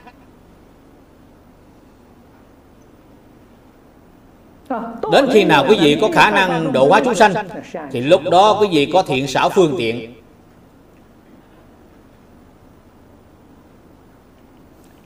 ứng cơ tùy duyên thuyết pháp. Phật tại trong kinh lăng nghiêm có nói, tùy chúng sanh tâm, ứng sở tri lượng. Còn trong phẩm phổ mương phổ môn thì nói, quan thế âm bồ tát đáng dùng thân gì được độ thoát thì ngài hiện thân đó. Thật là tự tại, cho nên quan thế âm tức là quán tự tại. Đang dùng thân Phật được độ thoát, thì Ngài hiện thân Phật mà vì họ thuyết pháp. Như chúng sanh này ưa thích ờ, thân Phật, ưa thích thân cận Phật, ưa thích Phật đến dạy họ, thì Ngài hiện thân Phật đến dạy họ để thỏa mãn ý nguyện của họ. Họ vừa nhìn thấy thân Phật thì sanh tâm quan hỷ. Đang dùng thân Bồ Tát được độ thoát, thì Ngài hiện thân Bồ Tát. Này chúng ta muốn hỏi rất nhiều người tin Chúa Giêsu của Cơ đốc giáo. Đối với những người đó thì sao? Đáng dùng thân Chúa Giêsu được độ thoát, thì quan thế âm Bồ Tát hiện thân Chúa Giêsu đáng dùng thân A Hôn được độ thoát, thì quan thế âm Bồ Tát hiện thân A Hôn quý vị nghĩ xem, có đúng hay không? Cho nên, Nay tôi qua lại với các lãnh tụ của những tôn giáo khác trên thế giới. Tôi nói Mỗi một tôn giáo chúng ta lễ lại những vị thần. Chỉ là một vị thần. Cũng là một vị thần đó biến hiện ra. Ở trong Phật giáo thì biến thành Thích Ca Mâu Ni Phật. Ở trong cơ đất giáo thì biến thành Chúa Giêsu Ở trong Hồi giáo thì biến thành Ngài Muhammad Cũng là do một người biến hiện ra. Họ suy nghĩ cũng có đạo lý. Cho nên không nên tranh luận, Không nên quỷ bán với nhau. Nếu quỷ bán chính là quỷ bán vị thần của mình Thì tội lỗi rất nặng cũng là do một vị thần biến hiện ra mà thôi. Hoàng Thế Âm Bồ Tát 32 ứng thân. Quý vị phải hiểu rõ đạo lý này. Cho nên chúng tôi qua lại với họ, Nói với họ rằng, Trong vũ trụ chỉ có một vị chân thần. Mọi người đều khẳng định Chân thần biết thay đổi khuôn mặt. Chúng tôi ở Úc Châu. Năm nay, tại thành phố Tuomba Thành phố này được thành lập đúng 100 năm chu niên. Rất là hiếm có. Có đoàn siết ở tỉnh Triết Giang. Đến thành phố Tuomba Để biểu diễn nhiều màn đặc sắc Để chúc mừng thành lập đúng 100 năm chu niên Của thành phố Tuomba Tôi đặc biệt bảo với họ biểu diễn một màn đặc sắc nhất. Biểu diễn thế nào? Biến kiểm tức là biến khuôn mặt, gọi là tứ xuyên biến kiểm. Biến cái gì? Biến khuôn mặt người úc châu, biến khuôn mặt người mỹ, biến khuôn mặt người phi châu. Biến thích ca mâu ni phật, biến ngài mohammed, biến chúa giêsu biến nhiều khuôn mặt khác như vậy thì ra cũng là một người. Quý vị có hiểu hay không?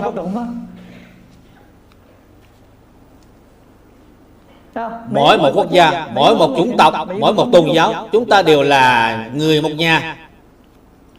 Cho nên tôi bộ bảo với họ rằng làm những ờ, mặt nạ đặc biệt khi họ ở trên sân khấu biến những khuôn mặt biến những khuôn mặt khác nhau của các tôn giáo để cho mọi người xem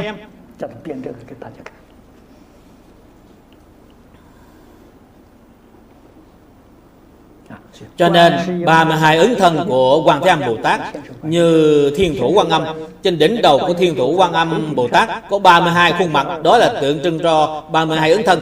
Đáng dùng thân gì được độ thoát Thì hiện thân đó. Cho nên không cần quả theo thời xưa 32 ứng thân nào là thiên thân à, la sát thiên nhân la sát không cần à, họa những khuôn mặt này. Nên họa những khuôn mặt trong thế gian này chúng ta như những khuôn mặt không đồng chủng tộc không cần, không đồng tôn giáo, điều này có tính cách gợi ý, khiến cho mọi người vừa xem thì biết chúng ta là người địa cầu mọi người sống trong địa cầu này đều là người một nhà cũng là một vị chân thần biến hiện ra. Bởi vì xưa kia giao thông không thuận, không thuận tiện đến già đến đến già chết cũng không có qua lại với nhau. Cho nên phật bồ tát ở rất nhiều nơi biến hiện khuôn mặt khác nhau. Hiện tại thì giao thông thuận tiện mọi người mới biết thì ra là một người. Không nên tranh chấp với nhau không nên xung đột với nhau. Phải biết đối xử với nhau hòa thuận. Trong kinh điển nói một vị chân thần này ngài ở phương đông. Ngài nói như thế nào? Ngài ở phương tây thì nói như thế nào? Ngài ở các nước ả rập, ngài nói như thế nào? Chúng ta nghe nhiều thì hiểu rõ. Nội dung của các ngài, của ngài nói chắc chắn là giống nhau. Nói phương thức thì khác nhau. Phương hướng, mục tiêu, phần nhiều tuyệt đối là giống nhau. Không không giống chỉ là tập quán sinh hoạt của các chủng tộc khác nhau. Bối cảnh văn hóa khác nhau. Đây là chúng ta hiểu rõ những chi tiết còn phương hướng chung chắc chắn là giống nhau. Nhân từ bác ái tuyệt đối là giống nhau giúp cho tất cả chúng sanh phá mê khai ngộ lìa khổ được vui tuyệt đối là giống nhau. Có như vậy thì chúng ta mới có thể qua lại với không đồng chủng tộc không đồng tôn giáo mới có thể gọi là người trong một nhà. Cho nên phải biết đoạn ác tu thiện. Phải biết tích công lũy đức. Tu các công đức từ đâu bắt đầu tu? Quý vị, muôn ngàn chớ nên quên. Thế Tôn Tại trong kinh Quán Vô Lượng Thọ Phật Dạy cho phu nhân vi địa hy Tu tịnh nghiệp tâm phước. Quý vị phải từ chỗ này bắt đầu tu học. Điều thứ nhất trong tịnh nghiệp tâm phước Là hiếu dưỡng cha mẹ.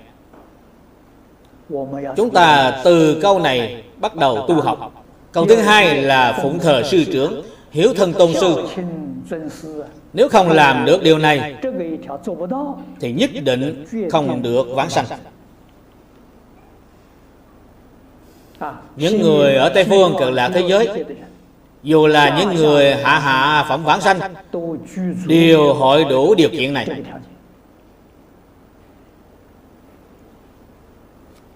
Cho nên tôi thường nói ba điều trong tịnh nghiệp tam phước. Nếu hội đủ điều thứ nhất, thì quý vị là thiện nam tử, thiện nữ nhân, là hạ phẩm. Phạm thánh đồng cư độ, quý vị mà hội đủ điều kiện điều thứ hai, tức hội đủ hai điều, là trung phẩm. Quý vị sanh vào phương tiện hữu dư độ. Còn như hội đủ ba điều, là thượng phẩm. Quý vị sanh vào thật báo trăng nghiêm độ. Vì vậy tu tịnh nghiệp, tam phước rất là quan trọng. Vậy thì hiếu thân tôn sư, từ chỗ nào bắt đầu làm?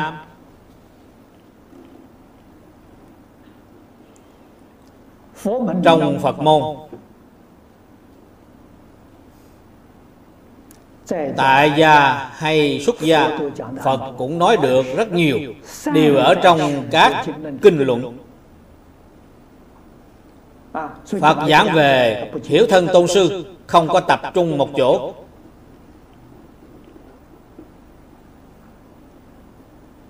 Cho nên cổ Đại Đức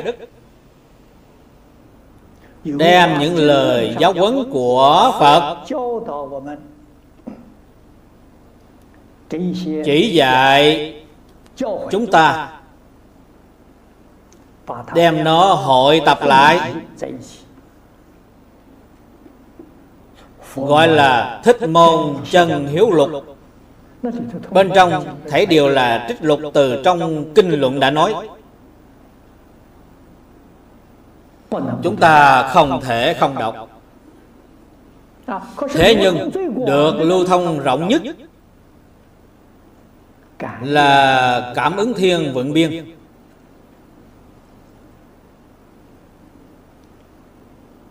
Và văn xương đế quân âm chất văn. hai bài này đều ở trong bộ an sĩ toàn thư. Hai bài này là của đạo giáo. Phần văn tự không dài. Bài Cảm ứng Thiên chỉ có hơn 1.300 chữ. Bài Âm Chắc Văn chỉ có hơn 700 chữ. Trong chú giải hầu như hơn phân nửa đều là kinh Phật cho nên hai bài này dạy rất hay. Đây là nói đời cận đại. Vào thời xưa trong đời nhà đường cổ đại đức đã hội tập hai quyển gọi là kinh lục dị tướng và pháp viễn châu lâm đó cũng là hội tập trong tất cả kinh luận cũng là chọn lấy nguyên văn của trong kinh luận mà đem nó phân loại hội tập mà thành để tiện lợi cho chúng ta học tập chúng ta chỉ xem trong một khoa mục thì có thể biết được phật đã nói trong tất cả kinh luận. Chúng ta thấy đều có thể xem thấy. Thế nhưng, cách biên soạn của người thời nay thì hay hơn người thời xưa biên soạn. Cho nên, đại sư ấn quang suốt đời đề sướng, bài cảm ứng viên cảm ứng thiên vững biên, đề sướng bộ an sĩ toàn thư.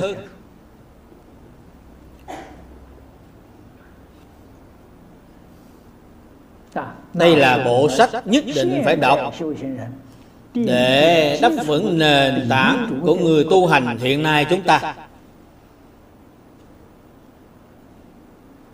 Nói đến giáo dục nhân quả. thì đại sư ấn quang ngài trước tiên đề xướng bộ an sĩ toàn thư ngài nói bộ an sĩ toàn thư này bất luận trong nghĩa lý trong văn tự đều là bậc nhất có thể đem nó xem như là quốc văn để đọc. Cũng có thể đem nó xem như là khoa một nền tảng tu học, tu thân của chúng ta. Chúng ta từ chỗ này mà đáp ứng nền tảng. Tu cái gì? Chính là tu tịnh nghiệp tam phước. Điều thứ nhất, hiếu dưỡng cha mẹ, phụng thờ sư trưởng, lòng từ không giết, tu thập thiện nghiệp. Quý vị phải tu điều này nếu người xuất gia người xuất gia đương nhiên phải y theo kinh điển. Tất phải y theo sa di luật nghi. Chú giải cổ kim của sa di luật nghi cũng có rất nhiều. 10 giới và 24 phép quay nghi 10 giới và 24 phép quan nghi là nền tảng tu học của chúng ta, Cũng là nền tảng niệm Phật cầu vãng sanh. Nếu quý vị không hội đủ điều kiện này, Quý vị niệm Phật thì không được vãng sanh. Đây chính là tu các công đức. Thế nhưng nền tảng của nền tảng, vì sao tổ tổ ấn quang không nói? Ngài không nói là vì người trung quốc sớm đã làm được không ai mà không làm được. đó là gì? là bắt đầu dạy họ lúc ba bốn tuổi. Cho nên tổ ấn quang không đề cập đến.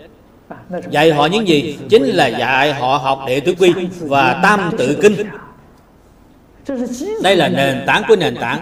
Thế nhưng ngày nay không có người học nữa. Vì vậy chúng ta muốn thật sự đắp vững nền tảng vẫn phải học đệ tứ quy và tam tự kinh. Tuy trễ nhưng có thể kịp. hiện nay chúng ta đang học bổ túc. học bổ túc cũng không trễ. phải từ đệ tử quy thật sự hạ thủ những lời giáo huấn trong đệ tử quy, tuyệt đối không phải cổ nhân chế định những quy củ này để bó buộc chúng ta, mà đó là tánh đức tự nhiên lưu lộ ra. Nếu quý vị quả nhiên minh tâm kiến tánh, thì cuộc sống hàng ngày của quý vị là tự nhiên như vậy. Thích Ca Mâu Ni Phật không có giả vờ làm dáng cho chúng ta thấy, Khổng lão phu tử cũng không có giả vờ làm dáng cho chúng ta thấy, Mà là tánh đức tự nhiên lưu lộ ra. Người đời sau ghi chép lại lời nói việc làm của Ngài. Chính là quyển sách đệ tử quy này. Mấy năm gần đây Ở Đại lục Trung Quốc, ở Đài Loan Ở rất nhiều địa phương khác Kể cả ở ngoại quốc Cũng đều đề xướng học tập đệ tử quy. Có một phong trào như vậy. Thế nhưng lần trước tôi đến Đại lục Trung Quốc Có số giáo viên dạy đệ tử quy. Họ nói với tôi rằng Hiện nay học trò học đệ tử quy có vấn đề. Vấn đề gì? Học trò đã học đệ tử quy hai ba năm thì không muốn học nữa.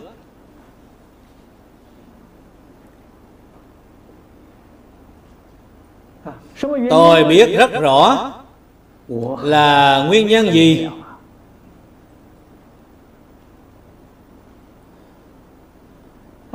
Quý vị dạy để tứ quy cho các em. Vì tuổi của các em còn quá nhỏ, Vẫn chưa đến tuổi học lớp mỹ văn lớp mẫu giáo. Lúc ba, bốn tuổi thì bắt đầu học. Đến năm 6 tuổi thì các em mới vào lớp mẫu giáo. Các em trong lớp mẫu giáo cùng chung với bạn học. Thầy giáo có dạy cho các em, Nhưng các em không muốn học.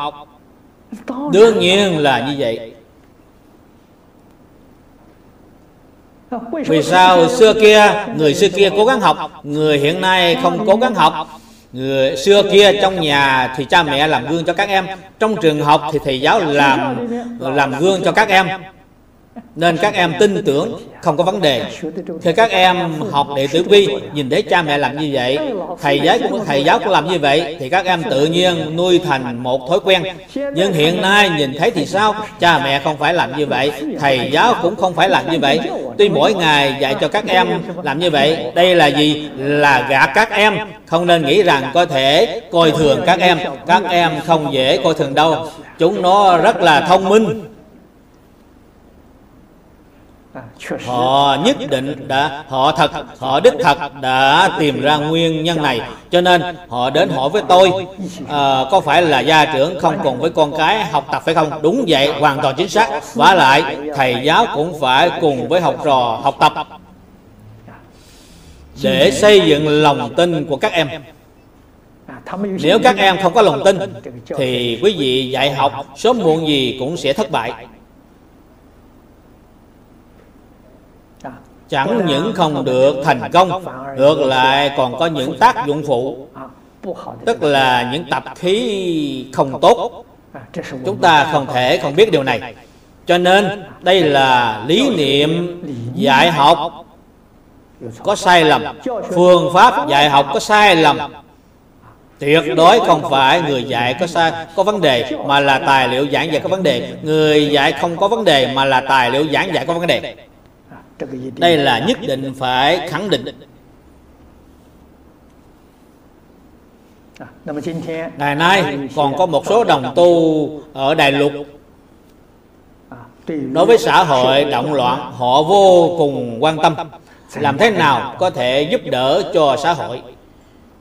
giúp đỡ cho xã hội không có cách nào khác. tức là phải đánh thức đại chúng xã hội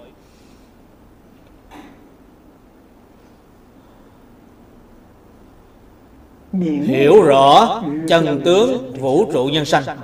Trong phật pháp thì nói thật tướng của các pháp cái gì phải thật sự thông đạt hiểu rõ? Phải biết đoạn ác tu thiện tích công lưỡi đức. Cho nên đại sư ấn quang suốt đời đề sướng quyển liễu phàm tiểu huấn. Ngài thật có trí huệ thật có học vấn để cứu vãn sự động loạn trong xã hội hiện nay ngoại trừ ngài nói ba quyển sách này tức liễu phàm tử huấn an sĩ toàn thư và thái thượng cảm ứng thiên ba quyển sách này có thể cứu vãn thế giới cho nên ngài suốt đời cực lực đề xướng ba quyển sách này. Chúng ta cũng đang toàn tâm toàn lực mà làm nhưng trước sau làm không có hiệu quả. Đương nhiên hiện nay giáo hóa chúng sanh phương pháp tốt nhất là quay thành phim tập rồi phát lên truyền hình. Đây là mọi người đều thích xem cho nên chúng ta cũng rất cảm tạ các đồng tu ở tân ở mã lai á. Họ đã quay bộ phim liễu phàm tứ huấn và đã làm thành hai đĩa vcd do họ bị diễn xuất làm thành phim tập. Nhưng bộ phim này quá ngắn chỉ có hai tiếng đồng hồ. Hai tiếng đồng hồ thông thường đài truyền hình không chịu phát ra tôi đã hỏi qua đài truyền hình, phải phải bao nhiêu tập mới có thể phát ra? Phải là 20 tập trở lên. Nay chỉ có hai tập thì họ không chịu phát ra.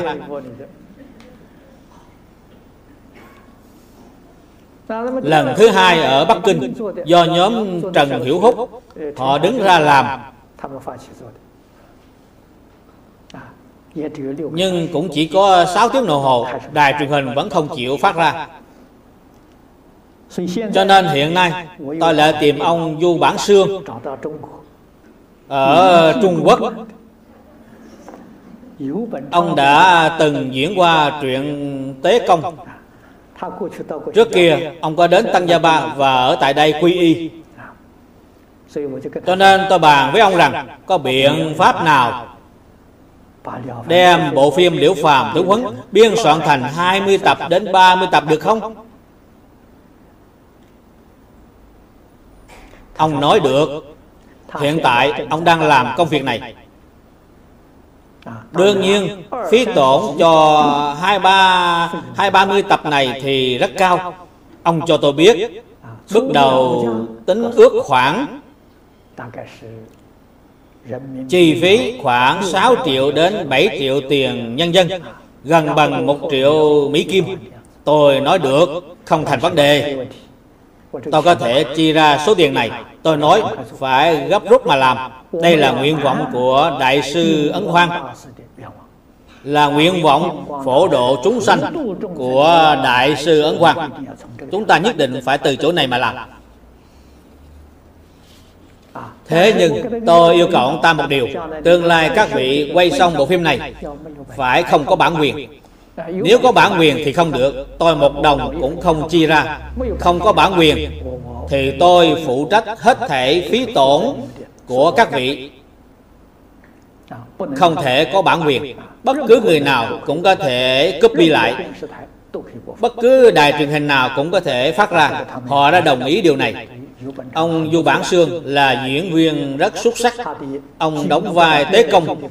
Trong truyện Tế Công bản quyền tập thứ hai đã gửi đến cho chúng ta. Cho nên những bộ phim của ông của ông ta diễn xuất đều không có bản quyền. Đây mới thật là đây mới thật sự là tích đại công lũy đại đức.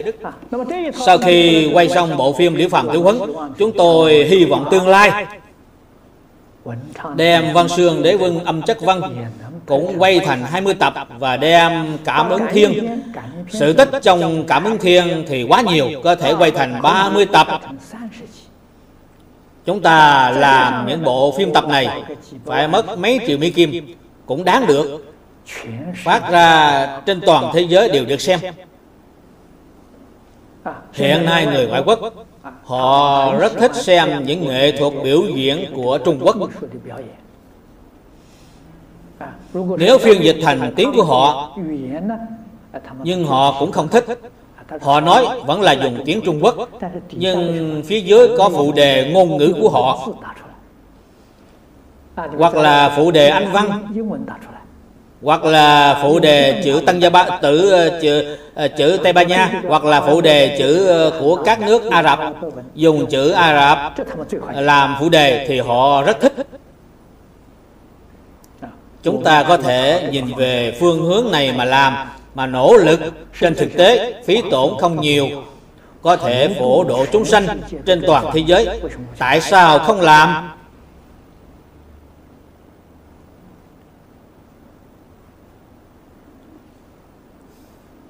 Cho nên hiện tại không nên xây cất đạo tràng. Quý vị xây cất một đạo tràng kinh phí cũng phải mất mấy triệu mỹ kim. Nếu ở tân gia ba này mà xây cất một đạo tràng thì tổn phí càng nhiều bởi vì tân gia ba này tất đất tất vàng. Chúng ta ở chúng tôi ở úc châu xây cất đạo tràng cũng có rất nhiều vị đồng tu đi tham quan qua. Chúng tôi ở úc châu xây cất đạo tràng. Nếu tính theo mỹ kim thì khoảng chừng 3 triệu cũng không nhiều. ở úc châu đất rộng người thưa. cho nên đất đai không đáng giá. trong nội lục 10.000 đồng thì có thể mua được một miếng đất rất lớn. Ở bên Úc Châu họ tính theo mẫu Anh. Có lẽ ở đây cũng là tính theo mẫu Anh. Lúc chúng tôi đến Úc Châu Chúng tôi mua một miếng đất khoảng một ắc cờ là 10.000 đồng. Tức là 40.000 thước 10.000 đồng. Thì mua được một miếng đất 40.000 thước. Nếu xa hơn nữa, Thì đất càng rẻ. Thế nhưng Đất ở Tân Gia Ba này Thì quá mắc. Như tịnh tông học hội ở khu Nha Long quý vị chư vị đồng tu cũng thấy qua đó là tòa lầu chung cư vừa mới cắt xong thì chúng tôi đã mua tòa lầu có 8 tầng diện tích có 6.000 thước diện tích miếng đất có 6.000 thước lúc chúng tôi mua tiền Tân Gia Ba là 10 triệu tức là 7 triệu 500 ngàn Mỹ Kim. Tôi còn nhớ rất rõ ràng. Lúc đó, chúng tôi chi ra.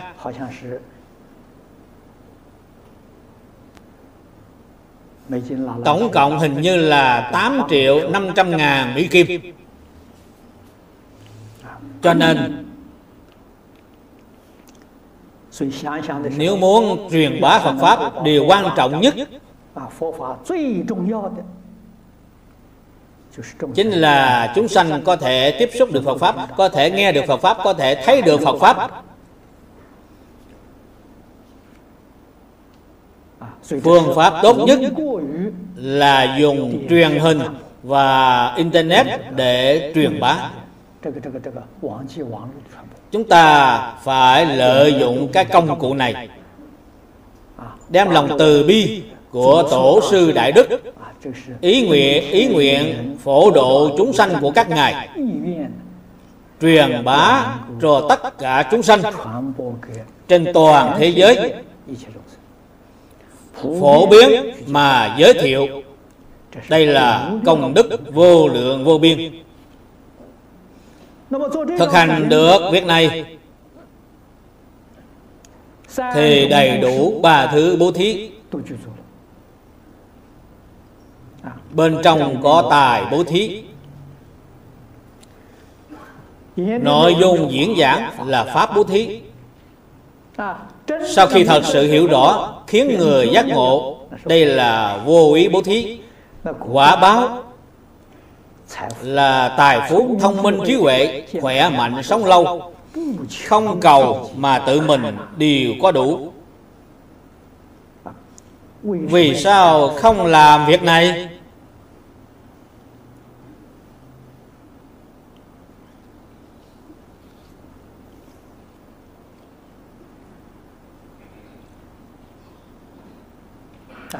Này chúng ta đọc trong bổn kinh có nói Nhất hướng chuyên niệm.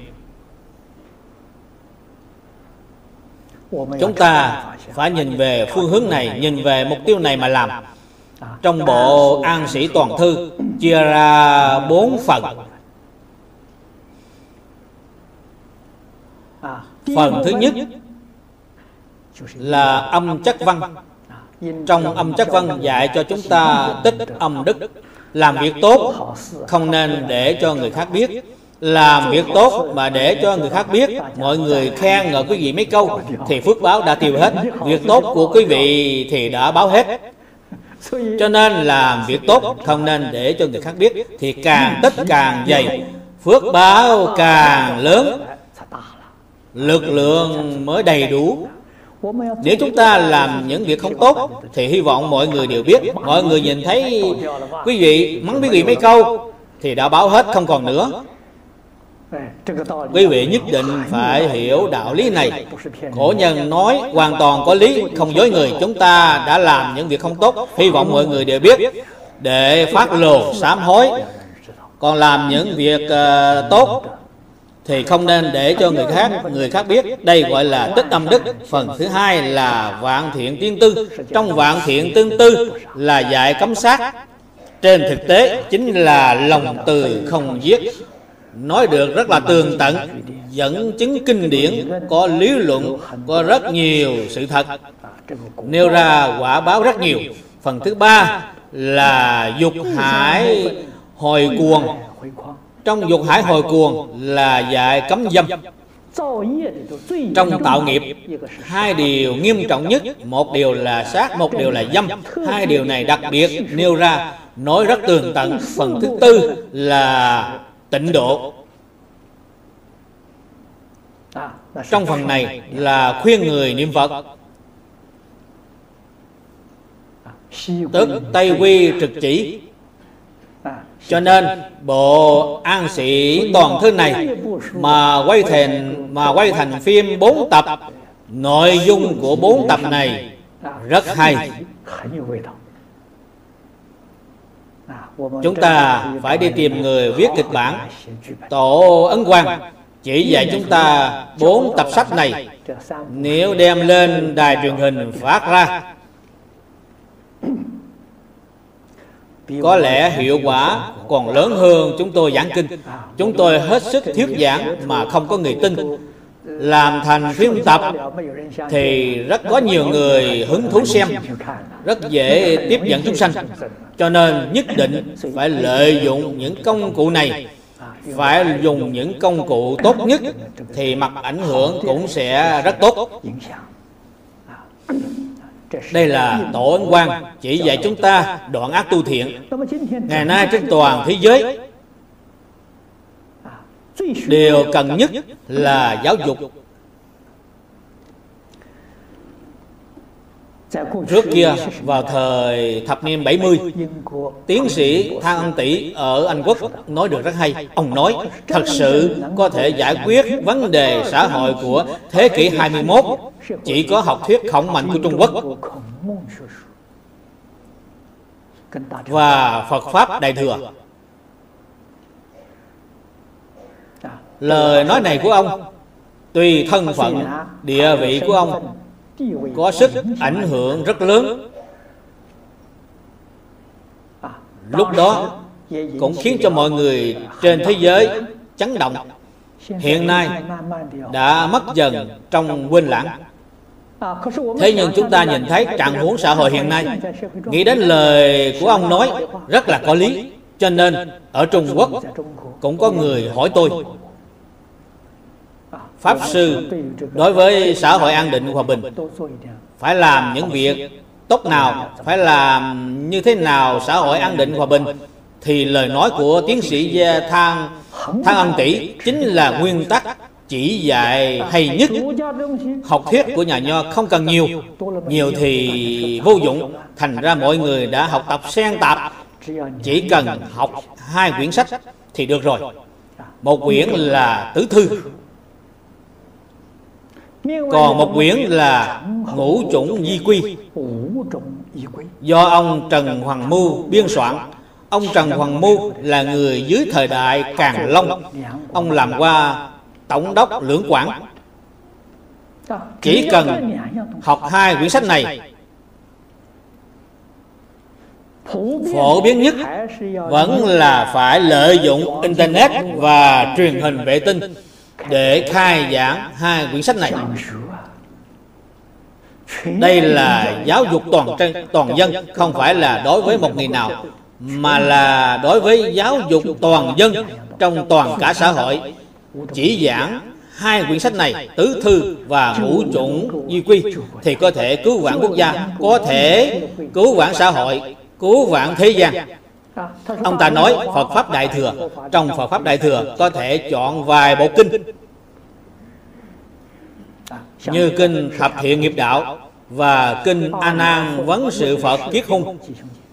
Hai bộ kinh này là thuộc tiểu bộ kinh điển, Cùng với lý niệm của Nho Thích Đạo, Phương pháp hiệu quả tu hành, Đều có thể quán thông.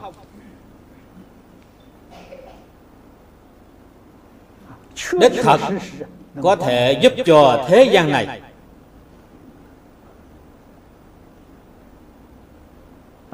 trong đời cận đại cũng có nhiều người họ phát tâm đem những lời giáo huấn trong kinh phật. Họ phân môn chia loại biên thành một quyển sách. cách làm này của họ rất hay đối với người hiện nay mà nói, rất là thích hợp.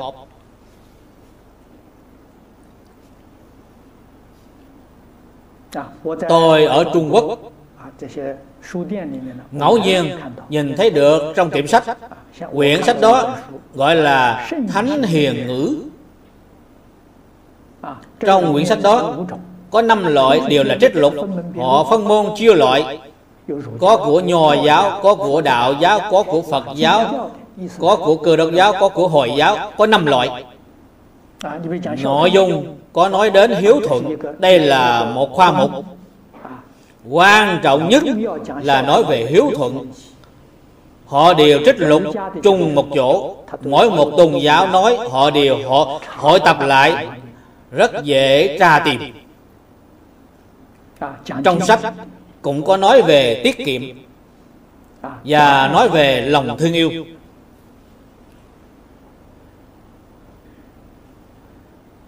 Rất đáng được cho chúng ta làm tham khảo, cũng ra cũng rất đáng được đề xướng cho nên các đồng tu học Phật chúng ta lúc bình thường quý vị xem kinh xem kinh điển thấy những câu nào hay nhất trong kinh điển thì nên trích lục ra ghi lại tương lai lâu rồi thì có thể biên soạn thành một quyển. Cũng đem nó phân môn chia loại chia thành mấy khoa mục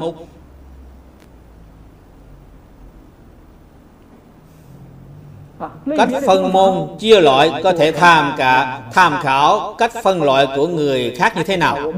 Trong tịnh độ tông chúng ta thì quý vị có thể xem ấn quang đại sư văn sao tinh hoa lục. Trong văn sao phân loại từng đoạn một đem nó trích lục ra. Đây là một bản mẫu rất tốt có thể giúp cho chúng ta rất nhiều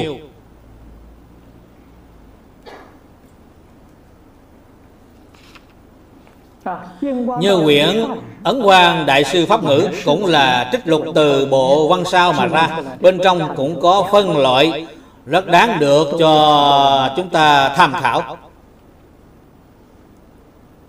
Đặc biệt là xã hội hiện nay đang cần những loại sách trích lục thì càng khế cơ cho người thời đại này.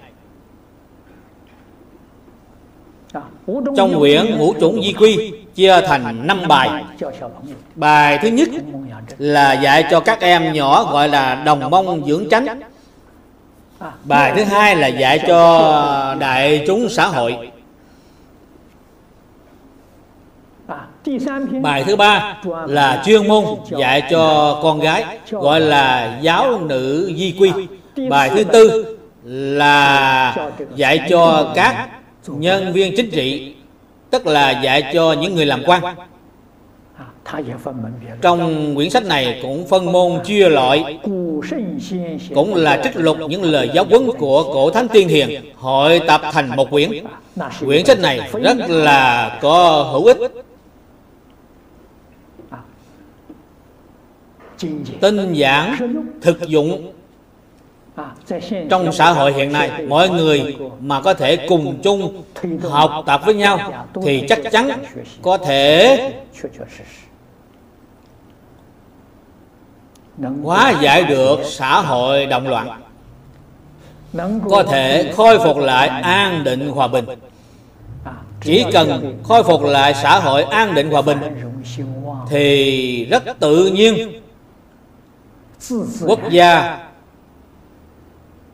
phồn vinh hưng vượng. Cho nên thật sự phá mê khai ngộ lìa khổ được vui. Đây là mỗi một người chúng ta cần phải biết đoạn ác tu thiện tích công lũy đức. nhất định phải bắt đầu từ bản thân mình mà làm chúng ta chỉ nói nói rồi cũng vô dụng. Chỉ nói mà không làm thì tự mình không được chân thật lợi ích. Cho nên tự mình nhất định phải làm. Sau khi học rồi thì ta phải thực hiện trong cuộc sống của mình. Khởi tâm động niệm, không vì cá nhân mình, mà phải vì xã hội, vì quốc gia, vì toàn cả thế giới. Quý vị nên biết, toàn cả thế giới là một nhà. Tuy quốc gia của chúng ta không động loạn Nhưng nhưng ở nước khác có động loạn Cũng sẽ làm ảnh hưởng chúng ta. Chúng ta cũng không có cách nào sống được yên ổn Cho nên nhất định phải nghĩ ra một cách chỉnh thể. Mọi thứ đều phải nghĩ đến chu đáo Nghĩ đến hạnh phúc của tất cả chúng sanh toàn cả thế giới Nghĩ đến sự lợi ích của chúng sanh. Chúng ta hết lòng nỗ lực mà làm vì tất cả chúng sanh tu phước vì tất cả chúng sanh tăng phước có như vậy thì chúng ta trong đời này sống được rất là có ý nghĩa rất là có giá trị chúng ta đem công đức này hồi hướng cầu sanh tịnh độ thì nhất định được vãng sanh kế tiếp một câu sau cùng nguyện sanh bị quốc câu này rất là quan trọng. Nhất định phải có nguyện. Nguyện của chúng ta không ở ta bà thế giới. Không ở cõi trời nhân gian. Nguyện của chúng ta nhất định ở tây phương cực lạc thế giới. Điều này quan trọng hơn hết chúng ta có nguyện thì nhất định được vãng sanh. trước khi chưa đi vãng sanh chỉ cần có cơ hội thì chúng ta toàn tâm toàn lực cống hiến phục vụ cho toàn cả nhân loại. Hôm nay thì giờ đã hết. Chúng tôi xin giảng đến đây. A ni tho phở a ni tho phở a ni tho phở